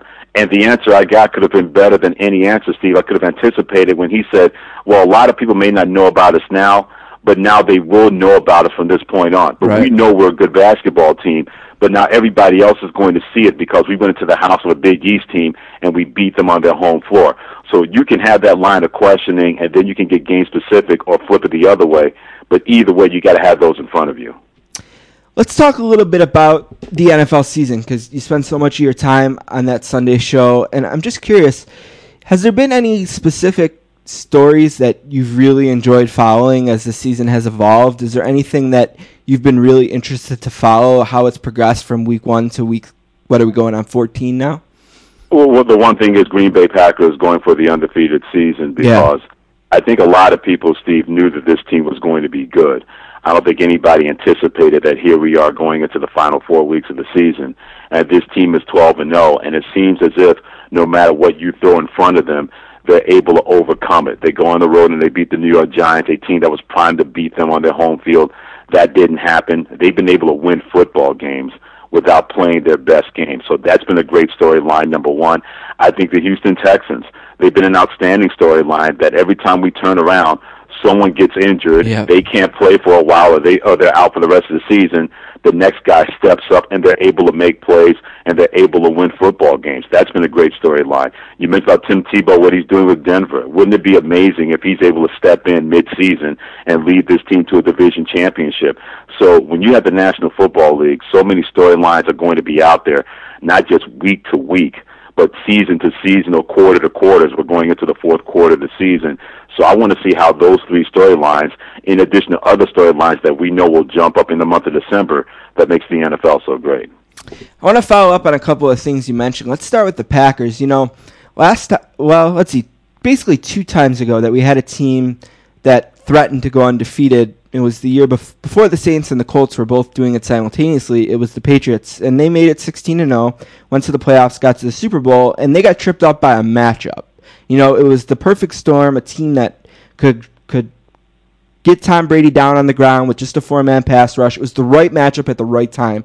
Do you see a team out there, maybe in the NFC or maybe not until the Super Bowl, that matches up well enough with Green Bay that they could pull off the upset? Or do you think that Green Bay is so versatile and can beat you in so many different ways that it's really going to take a team playing their A game against maybe Green Bay showing up with their F game for them not to be the Super Bowl champions? Well, I'm going to combine two teams. I think if you had a team with the Ravens defense and the Saints offense, that team Right, that would be beat awesome. the Packers, Steve, because the Ravens defense is so good, but I don't trust Joe Flacco against Aaron Rodgers that he'll be able to make plays. Although Ray Rice is a great complement to have to keep that offense off the field in Green Bay where he can run the football. On the other side, the New Orleans Saints, I feel that's the one team that if they got into a firefight with the Green Bay Packers, if the final score is going to be 42 to 41 or 45 to 40, that they would be able to win that football game because they have an offense that will love to play an up and down basketball kind of style of game. But every time I keep looking for a weakness to take apart Green Bay and beat them, I've yet to find it. You may think you can take this guy away from Aaron Rodgers or that guy away, but somebody else steps up. And the defense may be may be maligned, maybe maligned, excuse me, but they take away the football. And when they don't take away the football, they seem to come up with that important defensive stop to get their defense off the field and then put their offense on the field. So I'm not saying it can't be done because I don't look at Green Bay as really an elite, an elite team. I don't think we talk about them in the same line we talked about the New England Patriots back in 2007. But how many times have we seen a team which people say, I wonder how good they are, and that team winds up getting to the Super Bowl and winning the Super Bowl. Green Bay is not interested in being undefeated. They're talking about it, they've acknowledged it, which is good, but all they care about is going one and zero every week. And so far, so good for that football team, where it's not about this matchup or that matchup or that team. It's who we're going to play that week, how are we going to beat that team, and keep on keeping on. Yeah, I, I think I agree with you, and I, I, you know, I, I look at the 49ers and I think that they probably don't have the, the horses on offense. Then I think about the Saints, and you know, we seen that game on opening day. It was a Thursday night game to start the season, and the Saints had the ball in the red zone with a fourth down play and a chance to basically have a two point play to tie it. And they've, with the exception of the Giants game last week, it seems like they've been the closest. Do you think the Saints have evolved enough over the course of the season to play that same game, but in January in, in Lambeau? It's a different, it's a different feeling when it's January, right? And we've seen the Saints in the 06 championship game play in Chicago and just not be able to click the way they did in the dome in the cold. Could maybe Well, that be another element of Green Bay that we haven't even thought of yet? The advantage that they have in their cold weather stadium? Yeah, no doubt about that because you mentioned that about 2006, and I think the difference between this Saints team now compared to that one is this team has more weapons, and that was their first really foray into getting into that kind of setting. Right. Well, they've been there now. They've won the Super Bowl championship. They've had a lot of media attention, so they clearly understand what that's all about. But going into Lambeau Field and dealing with that crowd and dealing with that team, and you know that defense is going to be amped up more than anybody could have anticipated. It's going to be very hard to beat that football team there because, as we've seen, Steve, it's hard to beat the Green Bay Packers when they come to your house. Now, I will Yeah. say this about any team like that: when you get advantage and when you get a chance to put points on the board, it has to be seven. You can't settle for three. The year the Patriots won, uh, almost won the Super Bowl, the Giants did a great job of when the Patriots made a mistake they were able to get seven points inside the red zone. Once they got in there, they did not come away with either no points or three points. If you're going to beat the Green Bay Packers and you have a chance to score seven, you have got to put seven on the board. If you settle for field goals, I know that team on the other side is going to get seven, and all of a sudden, a game that could be close, they seem to pull away from you a little bit and create a lot of separation, and it makes it very hard for your football team to try to climb back and maybe beat that team. The Sportscasters are here with Freddie Coleman from ESPN Radio. You can also follow him on Twitter. He's at Coleman ESPN. You know, there's a question that I've been having trouble finding an answer to, and it's a really simple question with a really hard answer. Who is the best team in the AFC? yeah, well, you- you're right. There is no simple answer.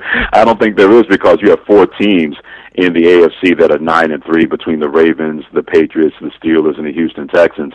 I think the Ravens are that best team, but believe me, it's a slight margin because are you really going to trust anybody against Tom Brady, the New England Patriots, in the playoffs when you know he's going to be motivated to get past that first playoff game, which they have not done in the last two seasons?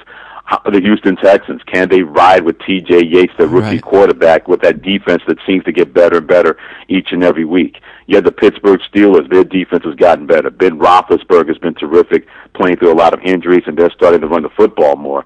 But I just love the way the Ravens have that look. They had that look on defense with Haloti Ngata, the best interior defensive lineman, in my opinion, in the National Football League. Ray Lewis won't have as much tread on his tire. He'll be healthy in the playoffs. That's something that a lot of people aren't talking about with the toe injury that he had. And I think we're starting to see the identity of the Ravens is we're going to ride Ray Rice. When he gets the football, whether it's running the football or catching the football, it, it makes everything better on that offense, and now you don't have to put as much pressure on Joe Flacco. I think that identity on offense and the way that defense has been playing lights out in the last six weeks, by a slight margin, I got the Ravens as the best team in the AFC. You mentioned kind of the logjam of nine and three teams, but the AFC also has what is it, five, seven, and five teams. Mm-hmm. Would- Are, do any of those seven and five teams stick out to you as being a potential contender in the playoffs? I mean, only probably three of the five are going to make it. Maybe you know someone's going to win the AFC West, and then two teams. Someone's going to win the AFC West, and one other team is going to get the last wild card. Are there two leaders that you see in the, that group of seven and five teams? Yeah, I would say because of the way they play defense, the Denver Broncos, I just wonder when Tim Tebow has to go against an offense that can get up and down and a defense that can stop him, how they'll be able to figure that out. Because the one game I saw that they got their pants pulled down by the Detroit Lions, where that offense was going up and down the field, and the defense knocked him around. Now that was before Ndamukong Suh lost his mind again, and now he's suspended. And you worry about the psyche of that football team. Right. I just wonder, and we'll find out this weekend when at a certain point when the Broncos play the Patriots. Okay, you got Tom Brady on one side and Tim Tebow on the other, and the Patriots defense has gotten better. I'm going to be very interested to see how he'll be able to deal with that and find a way to win because that's the kind of football team he's going to play, that the Broncos are going to play if they win the AFC West and get into the playoffs. We've been talking a lot on the sportscasters about how it seems like the NFL is moving into a real golden age of quarterback play. Obviously, it's a quarterback league. The rules are set up for the quarterbacks to be successful. And we have kind of this established group of Brees and Rodgers and Brady, and if Manning can come back healthy, of these these elite quarterbacks and Roethlisberger, we have to throw in there. And then this year, we've seen a really strong rookie class of quarterbacks, and even going back to Stafford joining the league and, and Bradford joining the league. And this year, we've seen strong play from Dalton and Newton, and even Christian Ponder has shown some some signs of. Uh, of stardom, and then we have a great class coming in with Andrew Luck, who people raved about, and Robert Griffin III, and uh, if Barkley from USC comes out and maybe Landry Jones from Oklahoma, have you can you remember a time where the NFL seems to be just so rich in talented quarterbacks? Oh no, not at all. And I was born in 1965, and I don't remember anything like this at all, Steve. And here's why I think that's the case. It goes back to high school, where now you're starting to see those passing camps, seven on seven camps, and those camps are happening in the summer. And they're getting the proper teaching at quarterback as well, where NFL guys or college guys, they have a chance to teach these guys in high school. Matt Barkley talked about going to the Peyton Manning, the Manning passing camp, and learning more in one summer than anybody in his high school or at his high school could have taught him. So now you're starting to see that being put in play in high school, and you're seeing spread offenses and quarterbacks having to make those reads. By the time they get to college, they're a lot further along than quarterbacks of 15 to 20 years ago, maybe even 10 years ago. And now they're going to be further along when they get to the National Football League, where you mentioned Andrew Luck of Stafford, of Stanford, or Matt Barkley at USC, Robert Griffin III of Baylor. I like Landry Jones of Oklahoma, even though things did not end well for his Oklahoma team at the end. That's because his team was beaten up. He was still getting out there and trying to make those plays. Mm-hmm. I think when you have that and they get to the NFL level, the learning curve is not going to be as steep because they've seen so much since high school that by the time they get to the National Football League, they're able to pick up things so much quicker that it makes a team immediately say to themselves, we can't keep this guy on the bench for a year. He's ready to play now. Let's let him get out there, and then we'll build pieces around him. You know, before the draft, there was a lot of talk about Cam Newton, whether he was worth a first overall pick. You know, a lot of people didn't know a lot about him because he only played the one year at Auburn. And, you know, I, I before the draft, I heard comparisons. Is he going to be the next Vince Young? Well, he's come out and had a fantastic rookie season, obviously setting the record for rushing touchdowns by a quarterback. And I don't hear anyone comparing him to Vince Young anymore. Has he surprised you with how well he's been able to step on the NFL field and compete? So Steve, I knew he was going to be good, but I don't think anybody could have anticipated that he would be able to do what he's been able to do so far. Now, let's be honest. A big part of that, Steve Smith being healthy, a wide receiver, Brandon LaFell has come on as well, the kid out of LSU, and the two tight ends, Greg Olsen and Jeremy Shockey. So if you're a rookie, you're stepping into a position where you have three potential Pro Bowlers or guys who have Pro Bowl level that are going to make your team better. And I think a lot of people wondered, okay, if we we should be able to confuse him and he won't be able to make plays. Well, each and every week he does something that I say to myself, wow, wow, I can't believe he was able to figure that out, digest it, and make a quick decision and make the right decision to make it a great play for his football team. And as athletic as he is, he's pretty much figured out that, all right, when I get a first down, it's okay to slide and get out of bounds. I'm, I'm not trying to prove anything to anybody up here, but be the best quarterback that I can be. And I think once they put a defense around him, that Panthers team in the next couple of years is going to be very difficult to deal with because I think they'll continue to make sure they fortify him with enough offensive weapons where guys, if they leave or if they break down or if they retire, they're going to have somebody waiting in the wings to take that spot. So a lot of I thought he was going to be a good quarterback, and I thought that they were going to put him on the field a lot earlier than people could have anticipated. I don't think anybody expected that this guy would rush for 13 touchdowns and make one of those U2 plays each and every week that we've seen from Cam Newton in Carolina. Yeah, and you know he's got. You mentioned the talent he has at wide receiver and tight end. He's got two pretty dependable running backs. He's able to hand the ball to as well in DeAngelo Williams and Jonathan Stewart. Uh, you know, I'm not going to be probably be able to talk to you beforehand, and I know it's early, but I'm going to ask you who who do you expect to see in the Super Bowl in Indianapolis in February? Wow, that's a really good question, and I still think it's wide open. I, before the season started, I picked Patriots would take on the Saints. The way the oh, Packers have played, I'm probably going to change that right now, Steve, because I still don't see a loss in the regular season for this team. I don't still see an NFC team that can beat them, especially when you have to go to Lambeau Field and play that football team. Yep. So I'll amend what I said earlier before the season. I think we're on line to see a Patriots Packers Super Bowl because the Packers are motivated to make it back to back chances to win that. And I think the Patriots are motivated because they feel their window of opportunity may be getting a lot smaller than even they want to admit. And their chance of getting to a Super Bowl and winning it will not be as prevalent as we'll see in later years. The Sportscasters are here with Freddie Coleman from ESPN Radio. Just a couple minutes left. We covered the NFL. We talked a little bit about his job as a, a host of some shows on ESPN Radio. I want to ask you uh, just a couple last things about radio. How has Twitter uh, kind of changed what you do on the radio, if it has at all? Uh, I put it this way: when Twitter first came along, Steve, I said to myself, "Okay, here's another device for people to really pontificate about nothing."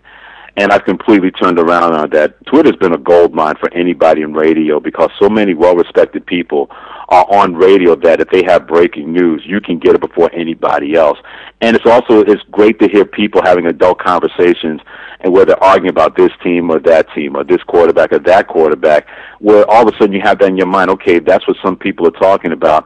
And that's sort of a preparation technique that I use. And you don't use it all the time because I don't think you want to be a slave to what people's opinions out there. You have to have opinions of your own. But if people are having a good argument back and forth about something, all of a sudden you can bring that to your radio show and allow people to take part of that as well with text messages and emails and everything else. So Twitter use properly, and if you don't use it properly, it'll come back to bite you. But when you use it properly, it really can make you not just a better radio host, but make your show better. One last thing about Twitter, and you know, you mentioned how initially a lot of people had this kind of misconception about it that it was going to be celebrities talking about the sandwich that they ate last or something like that. But one use that I've found for Twitter that I really enjoy, and Game six of the World Series is maybe the most recent example I can think of this, where something incredible is happening in sports. And the last night of the baseball regular season, or the NFC Championship game last year, is another example. And we all kind of just join on Twitter, and it feels like we're all watching it together. And everyone has their opinions about what they're seeing, and everyone is able to kind of talk about it, and it's almost like you're walking into the ultimate sports bar. Have you found yourself maybe picking up your iPad or your iPhone or however you, you view Twitter during these moments when you're watching sports at home on TV and just kind of like getting that bar atmosphere and kind of throwing out your opinions and reading other people's opinions on what's unfolding in the various games?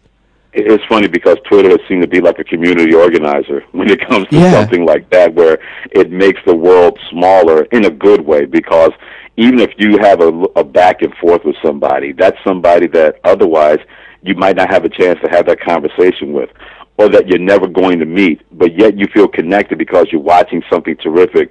As you mentioned, whether it's Game Six of the World Series between Texas and St. Louis, and it really was crystallized to me with the last night of the baseball season, where so many things were happening Right. within a 30 minute period. And you had Cardinals fans saying this, and Braves fans saying that, and Phillies fans saying this, and Yankees fans, and Red Sox fans. It just went all over the place. And I said to myself, wow, this is something that you say to yourself, man, this, this exactly, if you're going to have something like that, that's the perfect, perfect way that it should be used. Now, of course, everybody's going to be out there to let people know at home on board. Well, those people you just leave alone and don't worry about them. Right. But usually someone will have something on Twitter or say something on there. You say to yourself, boy, that's really, really good. I never thought about that before. So anytime that happens, especially in our line of work, where we can have that kind of that kind of extra bonus that we could not have anticipated, that's when Twitter is used right and it's used perfectly. And a lot of people clearly understand exactly how that should be used. What do you think the strengths of ESPN Radio are, and what do you think ESPN Radio can improve? Well, the, I think the strength is having those four letters, where Right. no matter what people think about it, you're going to pay attention when ESPN is behind you or in front of you, whatever that is. Anytime you have a chance to be associated with something like that, that continues to be a phenomenon in sports, only good comes out of that, as far as I'm concerned. The one thing I say that we need to improve, we have to really make sure that we don't become a caricature of ourselves. And it could be very easy to do that if we believe that we don't have any competition or if we get complacent. That's when you really have to be on your P's and Q's, and make sure you're doing everything possible to be a better network, second by second, minute by minute. And I think that mantra is really has really prevailed with our company in that we've gotten to a lot of tops of mountains.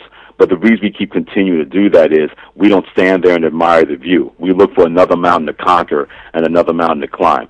So if you had a great show on Monday, make it a better show on Tuesday. If the show didn't go that well on Monday, make sure you do your due diligence to make sure it's better on Tuesday.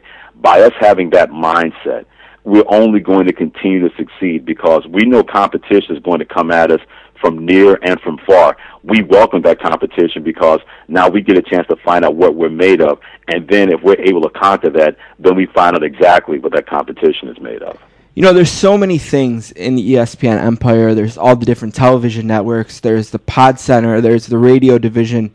Uh, do you ever feel like radio gets lost a little bit? You know, I was thinking about the book. We've had James Andrew Miller on twice to talk about is those guys have all the fun, and it's eight thousand or eight hundred pages about ESPN, and there's barely anything about ESPN radio in there.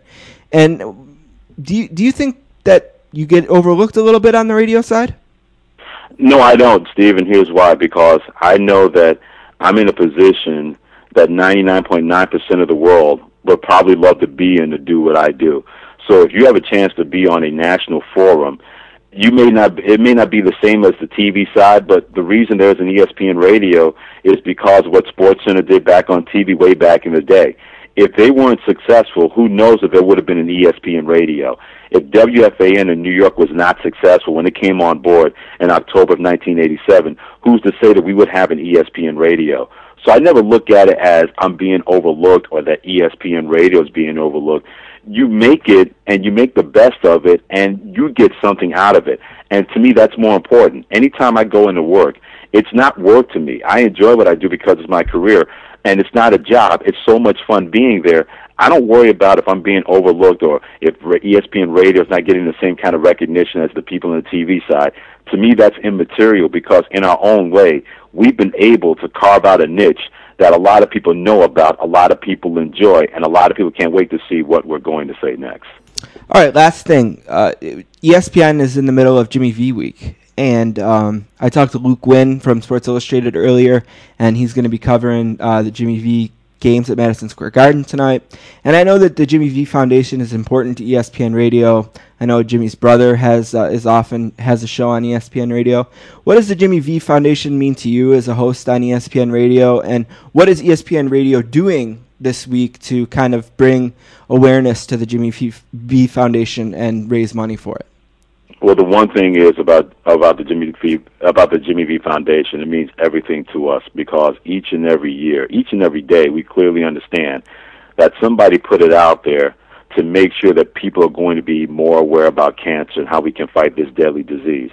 And when you think about what you're able to do, compare in comparison to other people who don't have that because they're dealing with cancer or they have a relative dealing with cancer, that is something that is a, a good thing to remember day by day in terms of what the Jimmy V Foundation stands for, not just for ESPN Radio, but outside of it. And anytime we have Jimmy V Foundation Week, we have a chance to talk about stories and talk about things that people may have a tough time dealing with, but they need to get it out there. So it's always important that we let people know about the speech that he gave at the ESPYs back in 1993. And Steve, from my standpoint, one of the greatest speeches I've ever heard. So it's not just a week where we're like, oh, the donate, do this, and call here. No, it's about celebrating what Jimmy Valvano stood for and what his name and his foundation continues to stand for. And we're going to do everything we can. And to us, it's Jimmy V Week every week because we don't mind talking about it. But to give a chance to celebrate his life and his legacy, and also help help to beat this deadly disease. Well, that's something we all stand behind, and we can't wait to do it each and every day and each and every year. Freddie Coleman, ESPN Radio. Again, it's at Coleman ESPN on Twitter. Uh, check him out every Friday night. Check him out on Saturdays with John Clayton. Check him out on Sundays. Uh, anything else you want to mention that I didn't get to? No, I think you got everything, Steve. See, preparation, preparation, my friend. It always works. Thank you very much, Mr. Coleman. We really appreciate it. Anytime, Steve. Thank you. It's time for a new segment we've created called Five on Fantasy. With the first pick, Adrian Peterson, Drew Brees, Steven Jackson, Miles Austin, Leon Lett, Ocho Cinco. TJ Houshmandzadeh. I once tricked my brother Greg into picking Roy Williams about nine rounds after he had actually been selected. I don't care. I'm just trying to win me a fantasy football league. Thank you to Freddie Coleman from ESPN Radio. Very, I very much enjoyed that. Thanks to Freddie for joining us. All right, five on fantasy. It is officially in all the leagues that I'm in, the fantasy playoffs. Yep. How'd you do? I am uh, actually in pay leagues. I am four for four, so can't beat that. I don't like my odds in some of the leagues going into the pre- uh, postseason, but got to be in it to win it, I guess. Yeah, in pay leagues I was three for four. It's one league I just can't get right every year. that happened again. And then in the listener league, I made the playoffs. We made the playoffs in Rich, the expert yeah, league. Yep. Um, I Oh, we- think we, we did. did, huh? I'm pretty sure. I mean, I don't know the format exactly. And last I checked the website, it hadn't switched over. We were seven or seven and six or six and seven. But we should have made it yeah. if you look at the the That- hierarchy of teams that's in a- the standings. if you have a chance to be in a 16 team league, it might be more fun a little bit if it were a little more active. Like it's always more fun when there's a lot of chatter and Right, it's a quieter friends league. and stuff like that. But if you have a chance to do, be in a 16 team league, do it because it's it's interesting when you're a, when guys like uh, backup running backs who aren't like in a platoon. Like I'm not talking Jonathan Stewart here. I'm talking guys like Jacquizz Rodgers and stuff are owned in leagues like that because and we did we were the we're the seventh seed. Eight te- or yeah, eight teams are in the main winners bracket playoffs. We're the seventh seed. We play the number two seed somewhere over Dwayne Bowe is the name of the team. Yeah, so if you really want to play in a league where you got to work for what you get, uh, 16 team league, I had, I thought it was fun. It was an interesting draft. And Jay Clemons, our guest who organized the league, finished eighth. So we beat him. Yeah, beat season. the expert. There you go. So uh Not bad. All right, I want to start this off, and what we're gonna do, Don, is I want to ask you for some of your biggest regrets or mistakes that you made in the fantasy season this year. All right, my biggest regrets. Um, typically, my biggest regrets are not being able to get deals done, uh, particularly in leagues like this one I'm in, which is also kind of one of the more leagues I take pride in because of how poorly I started and how bad I got burned in a trade. But I regret not being able to make a move. Uh, in that league, I have had Ben Roethlisberger and why can't I think of his name? Cam Newton for practically the entire season. I've tried to shop them. Uh, sometimes it's just not fun to be in a league where people really won't respond. You just get back a. I literally got back something. I tried to trade him for Fred Jackson, which granted is a reach, but I got back. You've got to be kidding me. Let's make a counter. Right. Fred ja- this guy had two awesome running backs to go with Fred Jackson. Now Fred Jackson's hurt, so I guess it worked out for me. But uh, yeah, I've had two good wide receivers or two good quarterbacks and two really good tight ends. I've had Jermichael Finley and uh, Aaron Hernandez in that league, and I haven't been able to shop on either of them. So sometimes my biggest regrets are I get a little too aggressive in trades, and I've been bailed out by guys refusing trades at times, like I said for Fred Jackson. I would say, for me, my biggest regret is that I might have put too many eggs in the Adrian Peterson basket. He, you can argue in one sense that he got me to the playoffs in, you know, the leagues that I had him in, but now he's gone and potentially for the whole playoffs. Is he going to play this week? He's No. probably not going to play this week. I I've heard conflicting reports. I've heard reports he's done for the year. I've heard reports that he's a week away or even possibly day to day.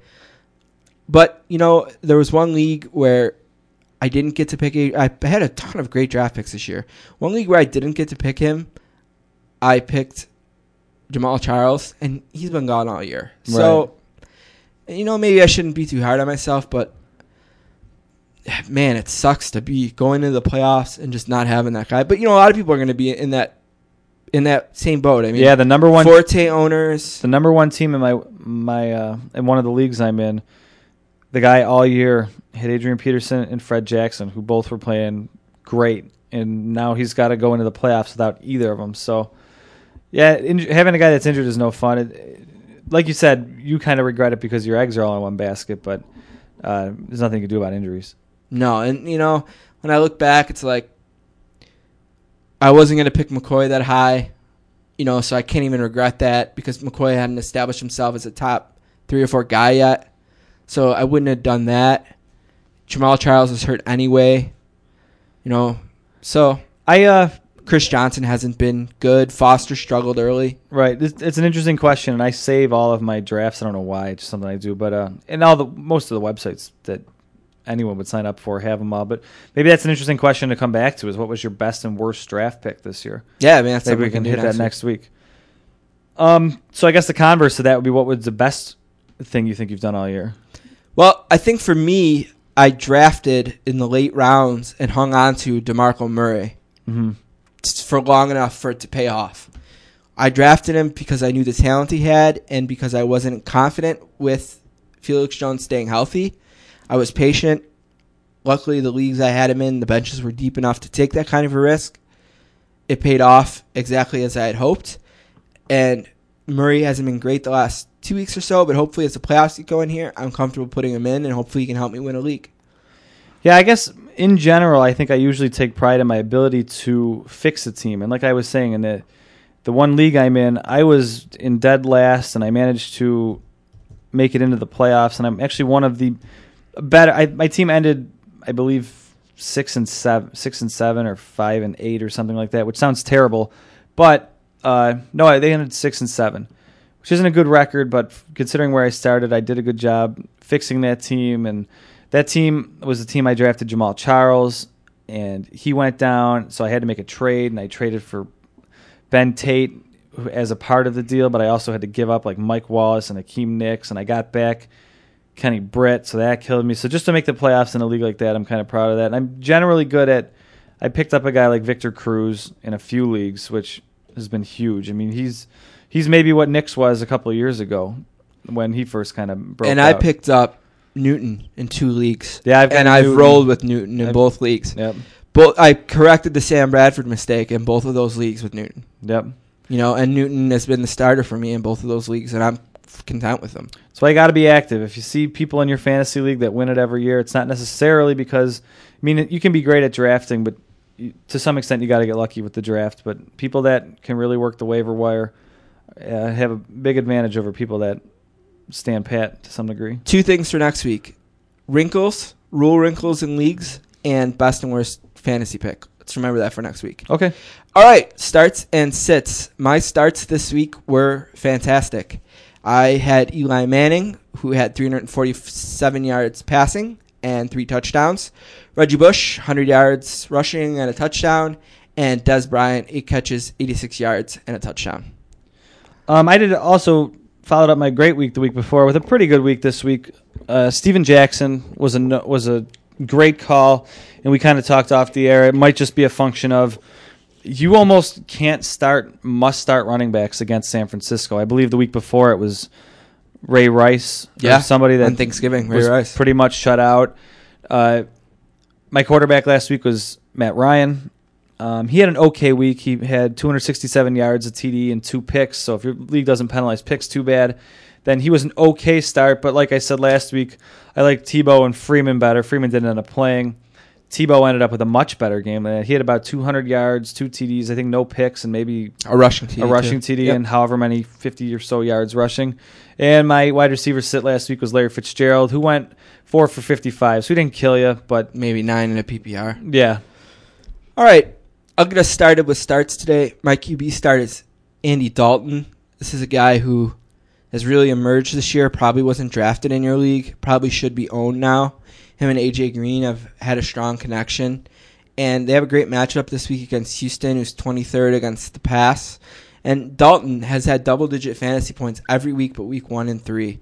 And I think he's to the point where he's not really a rookie anymore. He's more of a second-year quarterback at this point. Right. You know how you always get that people will say in college sports, by the time you get to bowls, they're not really freshmen, they're really Right. sophomores, you know. And I think uh, AJ Green's kind of to that point where he's comfortable in the offense, and he's really had some good weeks recently. Even in a bad game last week, he still scored points against the Steelers. My QB sit this week, and I'll ask you real quick: Did you uh, take my sit advice and start Tebow over Matt Ryan? I did. You did. Yeah, and it, worked, out. Yep. I'm going to go against that this week. I'm going to say sit Tim Tebow. Uh, he's been a nice story, and like we've said about Cam Newton or Tebow, they're typically good for five or so points just rushing, and that's if they don't score. I don't like Tebow at all this week, though. He is home, but they're playing against Chicago. Chicago is going to have trouble scoring and moving the ball. So that's to Tebow's advantage because this game should be low scoring. Tebow will be able to limit his mistakes because he's not going to be forced to play from behind, I don't think. But that said, it's just it's a really good defense. I I think they can figure him out. What a gross game last week at Soldier Field. Ten to three, they lost to the Chiefs on essentially a hail mary at halftime. Halftime, yeah, Yeah. that was ugly, McCluster. But yeah, so I don't love Tebow this week. I don't expect him to make many mistakes. I just don't expect him to get many yards. All right, my start at running back is a guy that's had a real up and down season this year, and that's Rashard Mendenhall for the Steelers. He scored two TDs last week and had about 90 yards rushing. His matchup is great this week. It's the Browns on Thursday Night Football. Browns are the 29th rushing defense, and if you saw Ray Rice go against them this Sunday, Ray Rice torched them. So I think Mendenhall is a guy who can really have a big week for you. Now I want to mention, I was looking at running backs with really good playoff matchups. I don't think anyone has better playoff matchups than Reggie Bush. So you have Reggie Bush in a league, you're going to be really happy with his matchups in the fantasy playoffs. My running back sits this week. They're not the studs you would typically sit, but I think this is. I've always kind of prefaced what I was saying in the past by you might not be able to sit these guys. Like if I suggested Ray Rice, there's no way you're sitting him. I mean, but these guys I think are legit sits. I'm going to go with both of the Carolina running backs, and that might seem like a no-brainer, but they have been better as of late. I've been starting Stewart and getting numbers from him. Right. Stewart had about 80 yards plus probably a bunch of receiving yards last week. DeAngelo Williams two weeks ago had around 80, 90 yards and two TDs. I don't like either of them this week against Atlanta. Uh, Atlanta's before last week was ranked like number two in the league in rushing, and against a better team and a better offense, they held they held uh, Arian Foster in check. He still had a nice day if he was your your running back. He had like 110 yards, a TD, and like 40 or so yards receiving. So it's a nice day for Arian Foster, but I don't think either of these guys are Arian Foster. I don't expect this game to be that close for that long either. Carolina's defense is terrible. Atlanta should be able to put up some numbers, and I think it's going to be the Cam Newton show again in Carolina. So I don't expect much out of the running backs. All right, my start at wide receiver is Percy Harvin. Uh, Harvin's building a connection with Christian Ponder. The Detroit secondary is banged up. You've seen players like, uh, geez, I can't think of his name for the Saints, number 17, my boy. Meacham? Meacham, yeah, Robert Meacham scored a long touchdown against uh, the banged up Detroit secondary.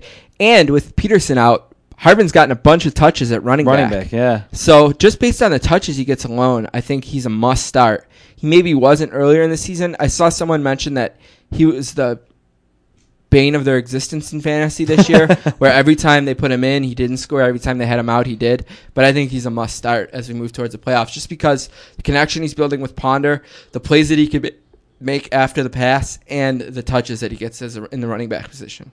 My wide receiver this week, sit this week, is Dwayne Bowe at the Jets. Uh, there's a lot of reasons for this, but he's going to face Revis. They're in New York. Uh, Pelco. Tyler Palko, right? It's just not a great matchup. Maybe it's a little bit too obvious of a sit, but he's a guy you drafted probably in the third, second or third round. But I again, he's a legit sit. Like he probably doesn't make it off my bench. If I had a guy like Laurent Robinson, I think he's starting over him, and that's a guy you probably picked up three weeks ago. So Dwayne Bowe doesn't doesn't make my lineup this week. All right, last thing for today is just an update of Listeners League. Don and I both lost last week, which meant we didn't earn the buys that we maybe could have had we won. I lost to the Nova Scotia Nailers, and Don to What Are You Talking About Hillis. We actually are going to play each other in one of the quarterfinal matchups this week. So if one of us is going to win this league, we're going to have to beat the other one and then win a couple more games to do it. Congratulations to Gordon Fishsticks and Pittsburgh Feelers for earning the bye weeks. And what you talking about, Hillis and We Are Penn State are the other playoff teams. Got to thank everyone who played in the league this year. Um, let's see, Nova Scotia Nailers unfortunately didn't make the playoffs despite winning in the last week against myself and to the other uh, three franchises that didn't make the playoffs, which are, of course, I'm not going to be able to find Jackson, Manning Up, and Cardiac Cats. And one thing I will Thank say you. about this is this may be the closest league I've ever played in. Yes, it was close all year. The worst team in the league was four and nine, and they lost their last two games. So every team up until, I mean, they might have been technically alive in the past week had Nova Scotia Nailers lost and they won. Uh, they probably would have lost in a tiebreaker, but every team in this league was within a game or two. I've had a lot of fun doing it so far. I think we'll have a great playoff, and uh, I want to thank everyone who's participated. And just so you know, NFL dot we do this through NFL.com uh, because of I believe Michael Fabiano when Yep. he was on. Their projections are always crazy high. That said, my team's projected for 190 points this week, so you better look out. All right.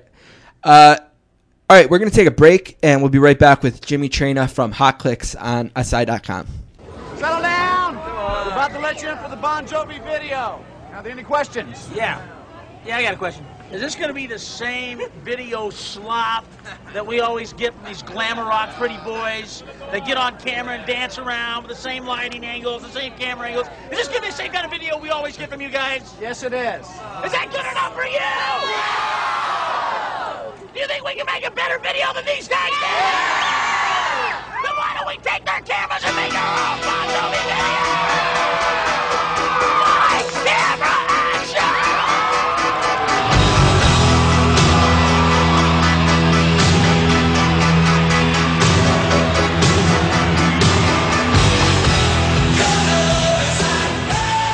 Our next guest is from Long Island, New York, and is a graduate of CW Post University. He has worked for the Associated Press, Scorephone, and WBAZAM, where he did afternoon drive time updates. In 2000, he joined SI.com, where he has covered Major League Baseball, golf, the NBA, NFL, and other sports. Today, he is a senior producer for SI.com and the creator, writer, and editor of the website's popular Hot Clicks feature. A warm sportscasters, welcome to the very talented Jimmy Traina. How you doing today, Jimmy? doing phenomenal after that intro. That is the best intro I've ever ever had in my life. Little Bon Jovi, Bad Medicine. I mean, doesn't get better than that for Well, me at least. We like to pump our guests up with our intros, and you know, usually it's their college fight song. But I got to be honest, I searched high and low, but I just can't find the CW Post fight song. I wouldn't even know it, and I am an enormous Bon Jovi fan, so that is a much better intro for me. Perfect. So we haven't had you on in a bit. Uh, I'm trying to think when we did it last. It was a while ago, so it's good to have you back. We appreciate you being on. And um, I was thinking as I was getting ready to have you on, I was thinking like, you know, is there a good, is there a real easy way to describe to people who haven't, you know, really don't know much about hot clicks? Is there an easy way to describe, you know, what Jimmy does on a daily basis? And I'm going to take a shot at it, and you tell me how close I got. Okay. Sure. So my the way I would describe what you do is you spend the day in your office on the internet trying to find really cool shit that will make us laugh. basically that's that's that's the gist of it for the most part. The in the in the AM edition that we post in the morning, uh, I try to get posted, you know, around ten thirty, eleven a.m. I do try to do a little more uh, news. We we feature more news items and things off the news, games from the night before, and and whatever is in the headlines that morning. And then in the afternoon one is more of the funny stuff that's that's going on. I mean, I, I mean, I try to make both both editions funny. Um, but we do more of a, li- a little more news maybe in the morning edition. But you pretty much um, got the gist of it for sure. I was just looking at, at the one I, I think from this afternoon, and you had a a pretty funny clip from Funny Funny or Die where they were kind of mocking the New Year's Eve, or yeah, Right. New Year's Eve movie that's coming out, and it's like a lot of videos and pictures of hot chicks and things like that, and that's kind of what you focus on in the afternoon. Yes, absolutely. Yeah. absolutely. Yeah, that video. Um, that video came via uh, one of my Twitter followers, so it's always uh, it's always good to. Uh, Twitter has really become a a huge huge place for me to get good content, and, and that's a good example of it. I, I chances are I might not have seen that video today if it wasn't for Twitter. Yeah, it seems like you know Twitter. Twitter has obviously made what we do here a lot easier, just because of the connections we can make and the guests that we can get.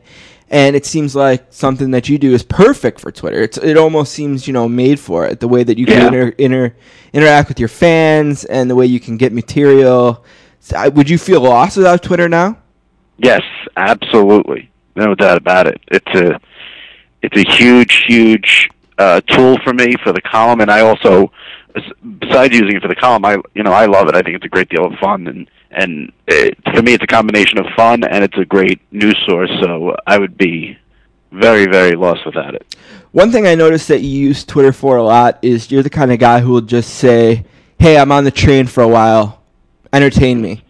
You, you know what I mean? You'll just kind of like throw it out. Hey, Yeah. I'm going to be on for a while, and you know, is it, did you find that that since you've been doing that, that you know that's how you've built the connection with people on Twitter, and and you know that your your followers really appreciate like that kind of access? Um, I mean, I get, I think people. I mean, I know me personally. I I like to follow people on Twitter who interact, and so I I do try to do that. Obviously, um, you know, it's hard to do that during the day because you know I'm busy. So I I, I try to respond to people, you know, when I can. But obviously, a lot of responses just don't get responded to. You know, during the day when I'm working and, and trying to write and put together hot clicks. So I do that periodically just as a way to really just respond to people. I mean, it, it there is truth though. I mean, it does entertain me when I say, you know, I'm bored, entertain me. People do that. People are really funny on there and and um they they will say the funniest stuff and ask interesting questions and uh they know what I'm into and what I like, so I always get Yankee questions and questions about Mike Francesa and questions about Howard Stern and and I have a blast doing that and it's just it is a good way for me to just respond to people when I normally can't do it, you know, all day long, which, you know, I wish I could, but you know, unfortunately I have to uh do my job. You know, Mike Francesa fascinates me too, and I was lucky a couple of weeks ago because, you know, I can listen on the internet obviously and on my cell phone, but mostly I- I'll watch him on Yes through DirecTV, and uh, I just happened to sit down one day and turn it on, and it was the day recently where he was interviewing Darrelle Revis, and he ended up getting uh, Yeah. it hung up on. And, and what was your what was your take? I mean, I it's been a while since I've seen him seen him that rattled. You know, he's rattled when he just keeps repeating the same take over and over and over again. Yeah, I mean, my take is is pretty simple. I mean, I thought Mike just went on with the badgering way, way, way too long. I don't think Revis Revis wasn't the guy who was going to hang up. Right, it was like a PR guy. got on Yeah. the phone and told him to hang up. So I don't think Revis was as pissed as everyone made it out to be. Uh, but Mike just, you know, the questioning. I mean, uh, who cares already about a, a dumb pass interference penalty that wasn't called? It, it was just going on way too long, and uh, you know, made for great radio, made for a good story, and you know, got some good mileage out of it. Are you surprised how well Francesa's done without Russo? Um, that's a great question. I'm not surprised because he has no competition. Nobody in New York listens to ESPN radio. And there's really, unless you pay for Sirius, there's not really an alternative. Right. So, from a competition standpoint, I mean, he has the market to himself. Um, having said that, you know, he hasn't really done much with the show to, you know, change it up since Russo left, and I think that's hurt him. I think the show quality obviously has gone down tremendously, and I think that's even, you know, despite anything Mike does, I think that's just a product of a one man show compared to a two man show. I mean, as a as a listener, a one man show is very very hard to listen to for five hours. He's on the air a long time. If it was a one man show, maybe three hours, you know, maybe not as bad. Uh, five hours though, one man, it's a lot. So, and he hasn't done anything really to spice that up. So I think that's been a problem. But I can't say I'm surprised just because WFAN is so powerful and it's such a institution in New York. It's a it's a, a solid brand, if you will, and uh, from that standpoint, I'm not not surprised. Am I right? Is it Lupica that's going up against him right now? I, but I think Lupica is only on for an hour a day. So Oh, okay. Interesting. I'm surprised that ESPN Radio hasn't been able to find anyone that you know that can put a show together that can at least challenge him. Because as you say, I mean, he's not exactly the most excitable guy. You know what I mean? Like it, he's he's unbelievably knowledgeable. I think, especially when it comes to football. But he, he's he's you know what I think the show has lost the most since Russo has left is just kind of Russo's entertainment value. Absolutely. You know what I mean? Absolutely. And, the uh, show now is just you know, at times it's like a funeral. I mean, it's so ultra serious. There's no joking around. There's no horsing around. It's it's very straightforward, and and uh, it's a big problem. It's a big problem. Yeah, and and you know, as far as Russo's show, I don't know that there's anything to say because I don't know if anyone's heard it. I, I have Sirius. I do listen to Russo. I try to listen to a little bit each day. I like his show a lot. Um, He's fun. he's fun. Yeah. Th- that's that's there's really it's a perfect description. The guy's fun. He he puts a lot of energy and effort into his show, and it's it's it's good. It's you know it's Sirius isn't always the most convenient way to listen to something. So it's one of those things as well. Almost nothing cracks me up more than when Russo is on Stern. You know, like when Yes. Stern plays, like you know, I'm gonna help you out, try to get some listeners, and and he comes in, and before you know it, you know, Stern's bored with sports and is trying to get Mad Dog to admit to like masturbating or something. Right. Yeah, that's always a good time, and that's really not. Russo is not comfortable on any level discussing this stuff, so that makes for good radio because it's he's so uncomfortable. What do you think of Stern since he's re-signed and it's kind of went to the later schedule? How do you think the show has been, and where do you think they stand? You know, now it seems like the show all like has these different phases. You know, like the Jackie era, the um, yeah, the Artie era. definitely in a in a different phase right now, um, without Artie there Right. and that element. I, my, my take on Howard is, no matter what he does, no matter what happens with the show, that show and Howard Stern will always be more entertaining than anything else that's on the radio. So for me, I don't analyze it as much as other people. I look at it like, you know, I, put him on at six thirty in the morning every day, and I listen to it till the show ends, and I'm entertained. Now, having said that, you know, do I wish there were more bits? Do I wish there were more outside the studio remotes? Absolutely. Um, but I don't. But I get it. I mean, the guy is, you know, he's a little older now. He's been doing this forever. Um, I mean, I'm not comparing myself to Howard Stern on any level whatsoever, but I get up at I get up at 6 a.m. every day to get to the office by 8 to write hot clicks, and it it kills me. It destroys me. How he's gotten up at 4 a.m. Right. for the last 30 years, and he gets up at 4 a.m. for the last 30 years, and his job is to talk for five hours and entertain people. So if he wants to, you know, take it easy for for lack of a better term, right now at this this stage, I I have no problems with that because he's still entertaining, and the show is still amusing to me. It makes me laugh And I think, regularly. like you said, I think more than anyone, he's kind of earned it. I mean, from us as Yeah. fans, you know what I mean. He's earned our our acceptance of you know what he what he wants to do. And you know, one thing that's always somewhat irritated me about him, but I think I understand it more and more, is when he will get on complaints about like he'll get on Baba Booey because he asked someone to shake his hand after the show. And, you know, Howard's always so adamant that after the show he needs to go to his office, he needs to unwind and relax. And I, I always used to kind of, in my mind, I guess, criticize him about that. But the more and more that I do what I've been doing, I kind of understand. You know what I mean? That, like, it's got to be so mentally exhausting.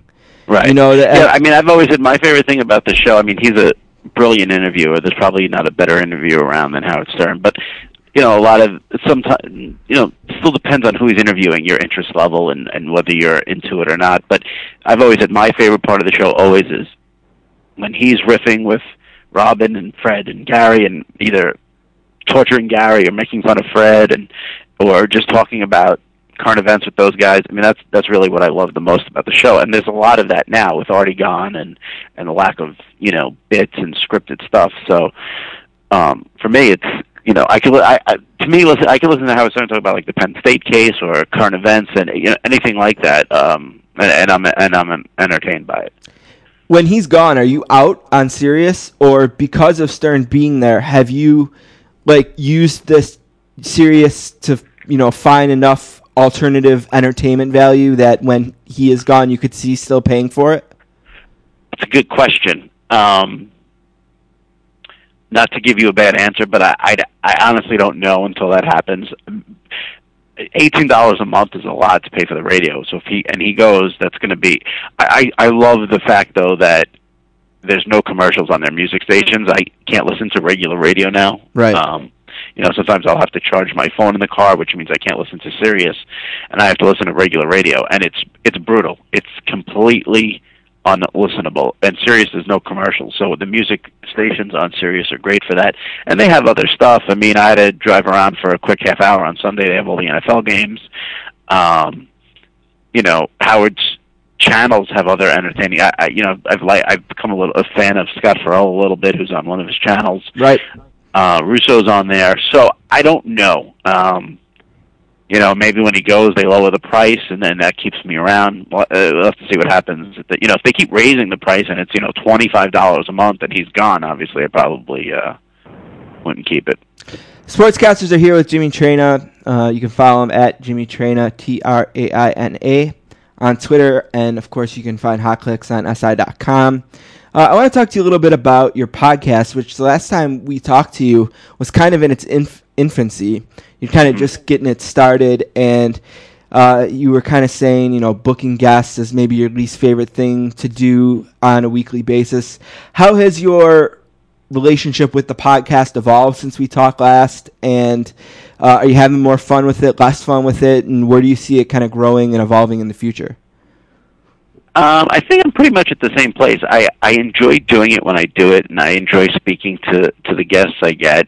But booking it is just there are no words to describe what a pain it is. And um, once it's booked, it's fine. And you know, I, I sort of too, uh, you know, I don't really have a great way of of of knowing the amount of people listening to it, but you know, I usually do these giveaways and hot clicks where I ask questions off the podcast, and I'm amazed at how many people send in correct answers. So people are listening, which which is good. Um, so it's just it's it's you know I wish it could be better. I wish I could, be doing it more often and booking good guests and and stuff like that. But you know it, it's still secondary to hot click, so it's not always gonna you know be able to to probably be what I want it to be.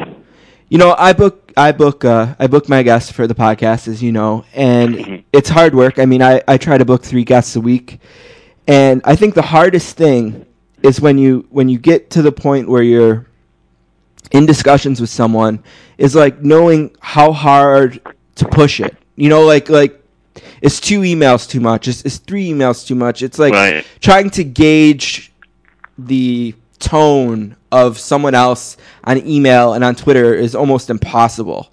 Is like that kind of what frustrates you about booking, or what is it about the booking that? Well, because I mean, I don't. You know, I'm trying to book athletes, and I can't. You know, I can't just directly email them. I either have to stalk them on Twitter or go through the team PR department.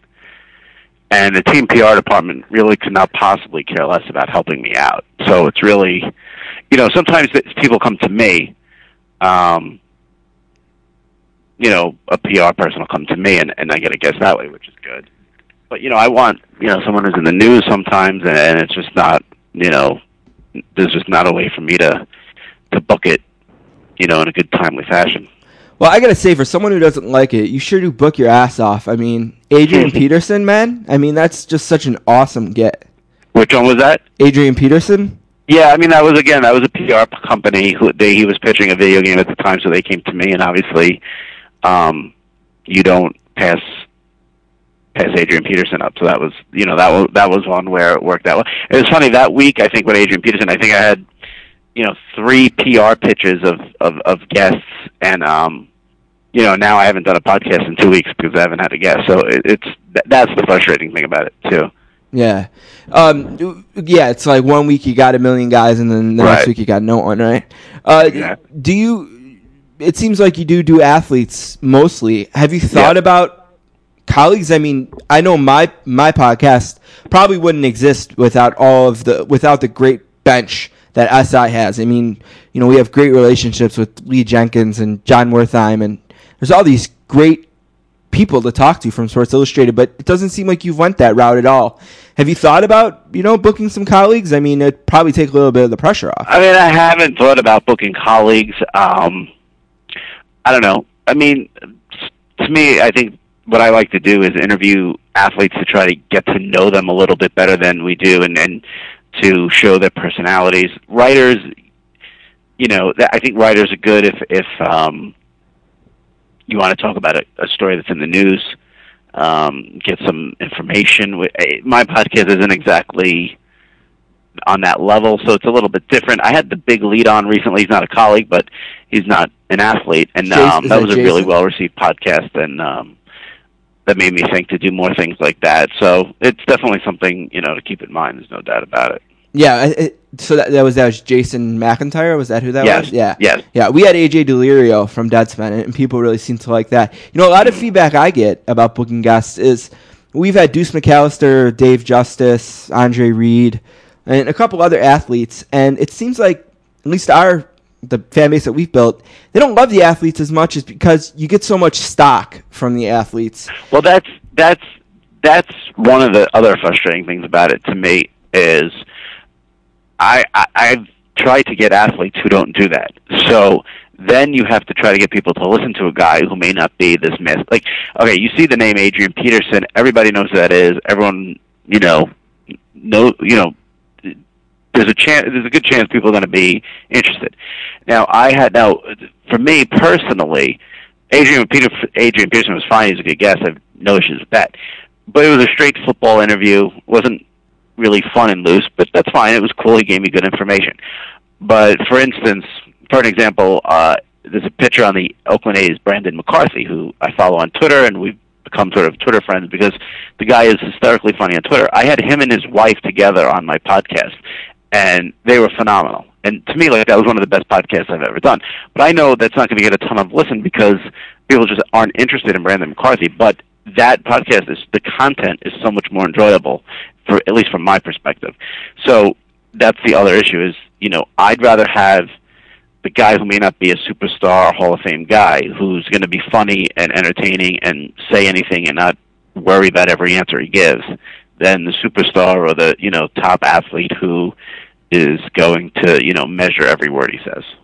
You know, I used to love to listen to podcasts. I used to listen to all different kinds, but ever since we've been doing our own, I kind of shy away from it because a lot of times we have guests who are on different podcasts and I try to just ignore them because I don't want to get caught like doing the same interview. You know, like for Right. example, Puck Daddy Greg Wyshynski, Wyshynski is on our podcast often, and he was on the the BS report recently, and I'd love to listen to that, but I'm afraid that if I listen to to someone as popular as Bill Simmons' image, interview with Shinsky, that I'll get caught next time Wyshynski's on, like redoing that interview or something.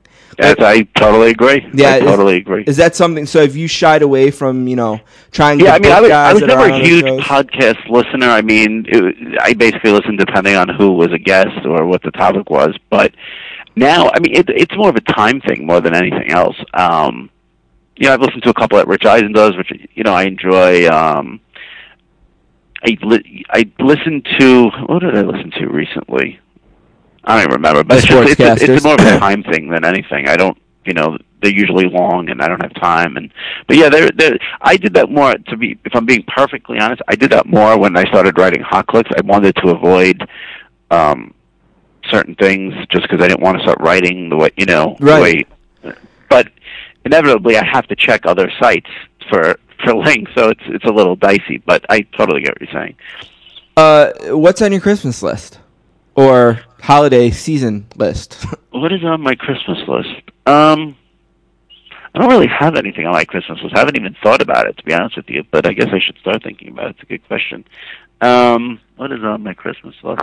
Is there a sports book that you're dying to read, or uh, Uh, I'm the, I'm bad because I'm the type of person who when I want something I just usually buy it. yeah, so I hear that. there's not much on my list. Um, yeah, I, I wish I had a good answer for you, but I don't. Time off is on my Christmas list. Time like off. full week off would be nice. I haven't had one of those in a long time. So Do you read that's a what lot? I'm looking forward to more than anything. Do you read at all? Yeah, I again, it's another one of those things where it's you know, it's like my whole day is just looking for stuff for hot clicks. So that's another one where time is. I just downloaded. In fact, here's a little podcast thing for you. Um, I'm going to be having on in the next couple of weeks Artie Lange and uh, Oh, Nick man. DiPaolo, who now started their show for Fox Sports.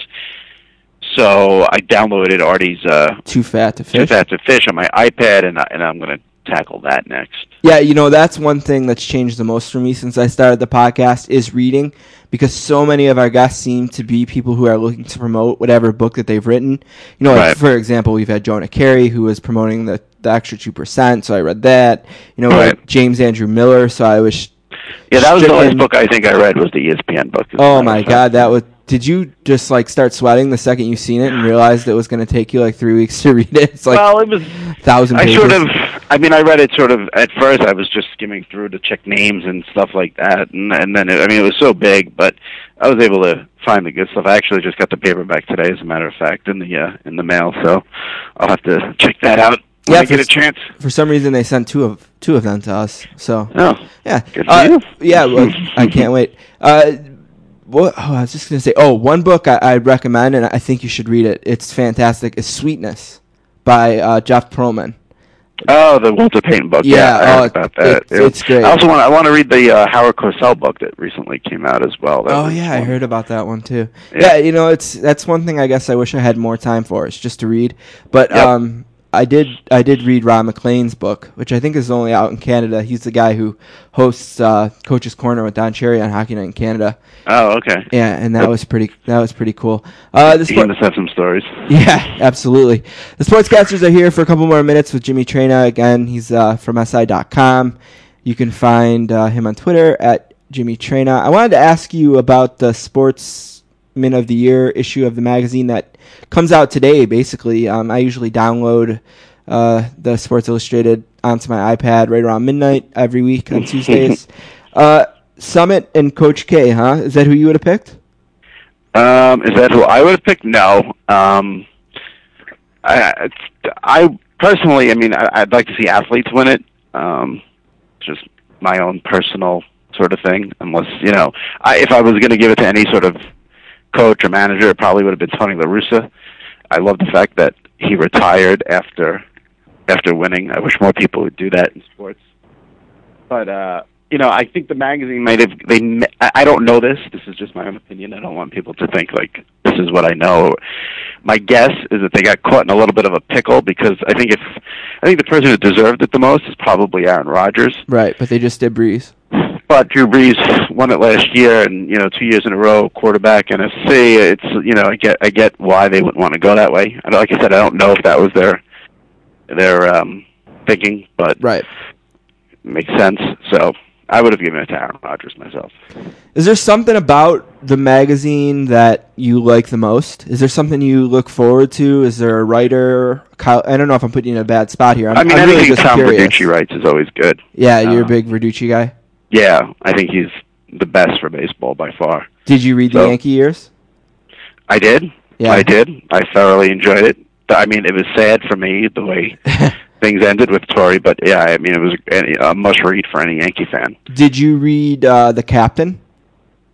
The ca- I have not read The Captain, believe it or not. Everyone, no one understands why I haven't read it, but I feel like I know everything about Jeter. But I have the book. I'm actually staring at it right now, but I've not read it yet. But I will read it. I think I brought it with me somewhere, and I just I never read it when You I know- went away one time. I read it, and I'll just say this about it: it feels like two books. There's the the part of the book that is everything until A Rod joins the team, and I Uh-huh. really enjoy that part of it. But then it seems like when A Rod joins the team, the book kind of gets caught in this. Every word has to be about you know their relationship and how Right. either one what either one thought about whatever he is talking about so that like that kind of bothered me about it towards the end but i will say one thing uh, since you mentioned it and i haven't mentioned it yet on this show but we've finally booked tom verducci and Oh, everyone- great, yeah great. everyone said it He's couldn't the best. everyone said it couldn't be done but he'll actually be on next week Nice. Uh, last thing, and we'll get you out of here. Um, where do you see Hot Clicks going from here? Um, you know, It's a good what- question. I've been I've been thinking about that a lot lately, especially with the turn of the year, and and in April it's it'll be five years of Hot Clicks. So I, I I think we need to change some stuff up. I don't know what that will be, or I mean, I'd love to get another person involved, um, sort of like an apprentice type who could maybe do it for me once a week or something like that, and help me out with things. Um, so we'll see. It, there, there definitely needs to be some changes. Um, the look of it, um, incorporating Twitter more. I, I like I said, I got to take the next. It's one of my big projects. Is uh, the next three weeks. You know, before we get into the new year, is to sit down and figure out, you know, where I want to go with this and and what changes to make. Yeah, you know, we just we just kind of are going through this right now at the podcast, in that we're just about at a year, and we've been doing a segment really since the start of football season called Five on Fantasy, where we do a lot of talking about fantasy football. Well, that's getting ready to end, so it's like, well, now how are we going to replace that? And we've been kind of trying out some different things, and I wonder if when you make changes to Hot Clicks, do you try to like get like ten different ideas and like try each of them over ten days and see what works the best, or do Um, you just kind of I like, usually just I, I would I, the one thing I have learned throughout the years is you don't want to make drastic changes.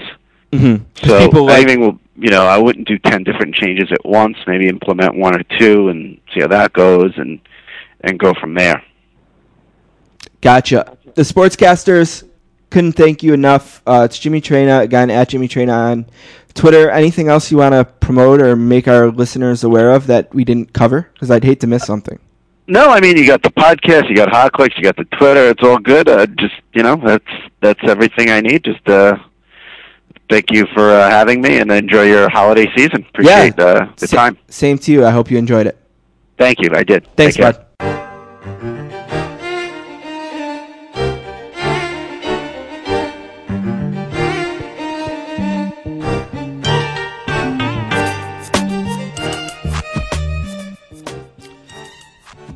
Got to thank Jimmy Traina for being on the show today.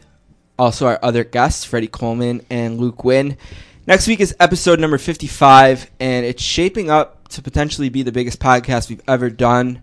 The only thing I can announce right now that's 100% confirmed is that Richard Deitsch is going to join us on the podcast. And I will tell you that if everything goes as planned, Our PR guy, Richard Deitsch. yep, if everything goes as planned, Richard Deitsch would be the worst guest of the three. Oh, don't tell that. He's a nice guy. Yeah, but he would admit it. And Okay. the other two would be making their first appearance on the show, and they're both huge. So hopefully everything works out as I think, and if it does, next week's going to be an awesome show. A couple reminders: uh, Facebook, facebook.com slash the Sportscasters. Twitter, we're at sports underscore casters. Email us, the sportscasters at gmail.com. Our blog is the sportscasters.blogspot.com. Don't forget about my blog on Sundays at proplayerinsiders.com. And you can find all this on our website, www.sports-casters.com. All right, pick four is our last piece of business for today. Last week I went three and one. I'm six and two in the last two weeks. Putting it together a little bit. I'm 94 and 94 in season one of the show. I won the Steelers over the Bengals minus seven, Saints minus nine over the Lions, and Seattle. My bold prediction minus three over Philly. The only game I lost was plus three and a half over Oklahoma. And you know, if I would really would have thought about it and been honest about it, I wouldn't have made the pick. I guess I made the pick based on 100 years of tradition, but that was Oklahoma State's game to win at home with a chance to go to the national championship game against a really beat up and injured Oklahoma team. They had to win that game, and they did. So good for them. Uh, Don went two and two. He had the Steelers over the Bengals and the Texans plus three over the Falcons. Texans won that outright. Uh, he had the Saints minus 25 in his bold prediction. They didn't quite win by that much. It was 31 17. And he had the Jaguars plus three over San Diego. San Diego won that game 38 to 14. Ugh. Yeah, you talk about how every week it seems like we have one pick that we're just like we know is going to be right. I mean, I think I've gone 0 for 0 and 4, so one week that wouldn't have been right. But last week it was that Houston Arizona game. For them getting points, I thought that was nuts. All right, start us off with the game of the week. All right, the game of the week this week, which was flexed into the night game, uh, is the Sunday night game. The Giants at the Cowboys in the Jerry World Dome. Uh, I'm going to take the Cowboys. The Cowboys are an anomaly this year in that I believe they are something like six and five, but they've been five and one at home, which is ridiculous. Uh, I'm going to take the Cowboys minus the four points. The Giants are another strange team that'll go out and beat anybody or play with one of the best teams ever that seems like in the Packers, but then lay eggs against teams like Seattle. I think the Cowboys, like I said, they're at home. They need this game. I mean, they both need this game, but I, I expect the Cowboys. I think this they might run away with this game.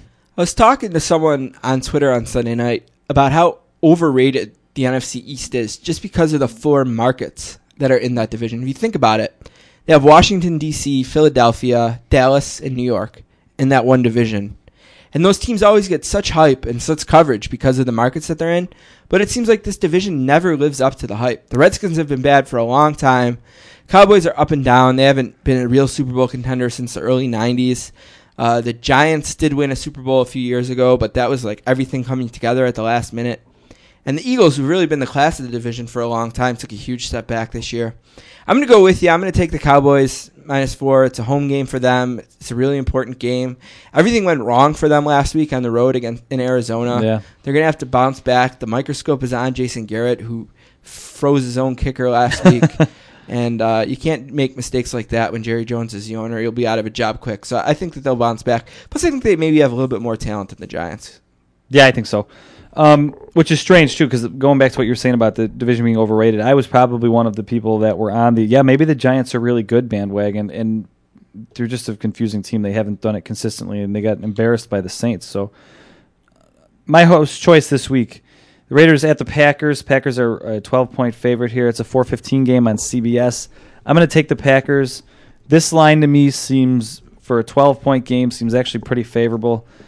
Uh, the Raiders just got embarrassed by Miami. So if the argument here is that they have a lot of pride at stake, I, I don't buy it. And they have to go into Green Bay, who can score on anybody. And if Miami gave your defense trouble, you better look out for the Packers.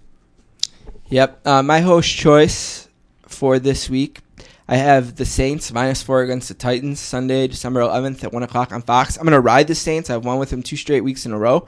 And I think four points is a little low against the Titans. I think the Saints are a much better team than the Titans. I know the game's on the road, and the Saints have been a much better home team than a road team, 6 and 0 at home. But uh, I just think the Saints got it going. I'm going to ride them a little bit, and it's nice to only have to lay four. The Saints are home?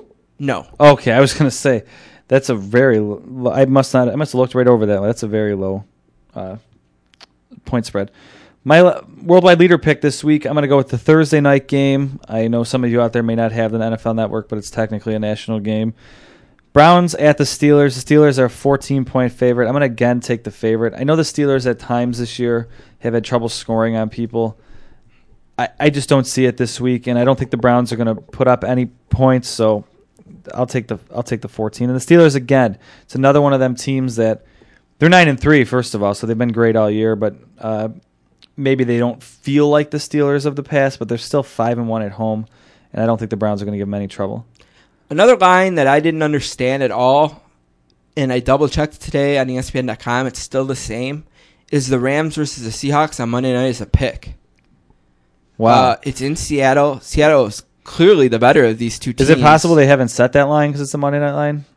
I don't know. I mean, it said it's set even. I'll honor whatever line it ends up being on Sunday because my guess is eventually Seahawks are going to be at least a three point favorite. Yeah, I think so. I, it doesn't matter to me. I think they win by two touchdowns. Yeah. So I'm going to take the Seahawks over the Rams. Like I said, right now the information on ESPN.com says a pick. If it changes, that's fine. I'll honor whatever they decide. My bold prediction this week, maybe not as crazy bold as some of my other ones, but I got to get a win here one of these times. I'm going to take uh, the Vikings are at Detroit, who was a seven point favorite. I'm going to take the Vikings to win outright. They're right now they're like I said a seven point underdog. This is Fox one o'clock game. I I like uh, Christian Ponder. What I've seen of him so far, he looks all right. Uh, obviously, not having Adrian Peterson again most likely isn't a good thing for them, but Detroit's also missing Suh. Again, Percy Harvin had that great week last week. I think Gerhart can do enough. Um, I realistically think the Vikings can win this game. Okay, I am going to. You know what? That game, the line is off in St. Louis and Seattle, probably because they don't know if Bradford's going to play yet. Oh, So that's why the line is fishy. interesting. Is because it's off pretty much everywhere. Hmm. So, but like I said, I'll honor whatever they say up to 14. Um, my bold prediction this week, I'm going to stick with the idea of picking an underdog that I think could win and kind of flipping the spread. The Falcons are three point favorites over the Panthers. I like what the Panthers have been doing. I love the way Cam Newton's been playing. I think they're the healthier of the two teams. The Falcons just don't seem legit to me at all. No. Uh, I'm going to take the Panthers minus three over the Falcons. Uh, again, that game's Sunday at 1 o'clock on Fox. Real quick, we don't generally get into discussions at this point of the podcast, but with the injuries to Matt Forte, with the injuries to Cutler, with the injuries, or with Suh being suspended, uh, do you think there's any way that the Seahawks somehow make the playoffs again this year? What's their record? They're five and seven right now, so I mean, at best, they're a nine and They got to seven be nine team. and seven to consider it. But the teams they'd have to leapfrog are the Bears, which I can see because their offense looked terrible, terrible against a team that isn't great. Uh, they'd have to leapfrog. Then one of Detroit, the Giants, or the Falcons. That's it. I mean, Philly's not catching them. The Redskins aren't catching them. It's not a great conference. The I mean, it's tricky really game- top heavy conference. The tricky game for them is going to be on Christmas Eve against San Francisco, who might still need that game to clinch the bye. right. That's going to be the hardest game left for them. that, that might do it in. You know, they also have to travel to Chicago at one o'clock, which Chicago's vulnerable right now, but it's always difficult for the West Coast teams to win in to Chicago. win yeah. at one o'clock. Um, but they do have St. Louis and Arizona. There's no reason that they shouldn't be able to win those two games. I think it's it's possible. It's probably I'd say about a 15% chance right now. Yeah, it might even be worse than it's that. still a long shot, but like you said, I think they've won three of their last four games. Yeah, I don't. I don't hate that team for as. They're gonna regret losing six to three to Cleveland. yeah. You know that's gonna be kind of that game that they look back on. They also lost to Washington. Really. Uh, that's the They beat the Giants. yeah they've they've had some good wins. They beat Baltimore. Yeah, that's such a strange team. You know, um, so they had a couple of signature wins. That's what I. That's what I mean about that conference. So that is such. You've got the Packers, the Saints, and the 49ers, and they all seem legit. I mean, they're all locks to make the playoffs. Mm-hmm. And then, The Saints can actually clinch the division this week with a win and a then who Loss. do you have? Atlanta, even like Dallas. Is Dallas going to win that Yeah, division? I mean, I guess you know really, and I, I shouldn't discount San Francisco like this, but it really feels like a New Orleans versus Green Bay. We're like we're destined to get that that championship game. It's kind of like when the Saints went to the Super Bowl. It felt all year like they were going to play Minnesota in that championship Okay, game. yeah. you know, and that ended up happening. It feels that way again. Sure, San Francisco could upset the Saints and get there first, uh, especially if they get to play that game at home. I don't know how great San Francisco's home field advantage is I don't know how great but they're not going to win in the dome, so they better keep it. Right. San Francisco was kind of exposed a little bit too, I think, by Baltimore. I, I, I think strength on strength, like a team's going to have to have a bad defense in the playoffs. I think. I mean, maybe San Francisco might match up well with somebody like Green Bay. You know what I mean? Like, not that anybody does, but Maybe just real quick before we signed off, I asked Freddie Coleman for his Super Bowl pick. He said in the preseason he picked the Saints versus the Patriots. Today he changed it to Packers versus Patriots. My Super Bowl pick in the preseason was Saints versus Patriots. I'll keep that. Yours was Falcons versus Patriots, I believe. yeah, I think I was on the spot. So I thought I, I thought I picked the Ravens. Maybe not. where would you go right now? I'll stick with mine. I'll I'll stick with Saints versus. There's no way I would stick with mine. I would. It's maybe like an easy thing to do, but I'd probably go. Uh, Packers Patriots. I'll go Ravens Patriots. Ravens Patriots. Ravens Packers. You mean? Or Ravens Packers. Yeah, yeah. Interesting.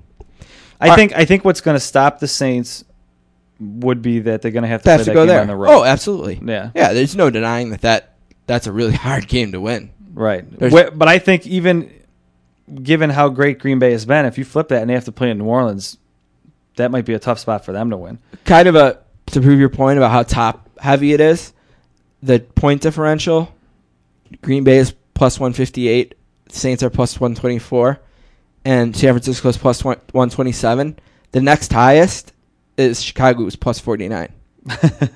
Yeah, and if you power rank the teams, like I think it's Packers, Saints, and then it's probably for me, I would probably go with four teams from the AFC before I hit another The NFC four, team. the four, nine, and threes. Yeah. New England, Baltimore, Pittsburgh, and Houston. even Houston with their Yates? third string quarterback, Yeah. I, I just think they're I think they're a good enough team to to do it. They got a nice defense and a great running back, and it's it's a, it's a good team. Yates hasn't looked terrible. All right, Yeah, cue we the got hip. off topic there. Yep. We'll be back next week.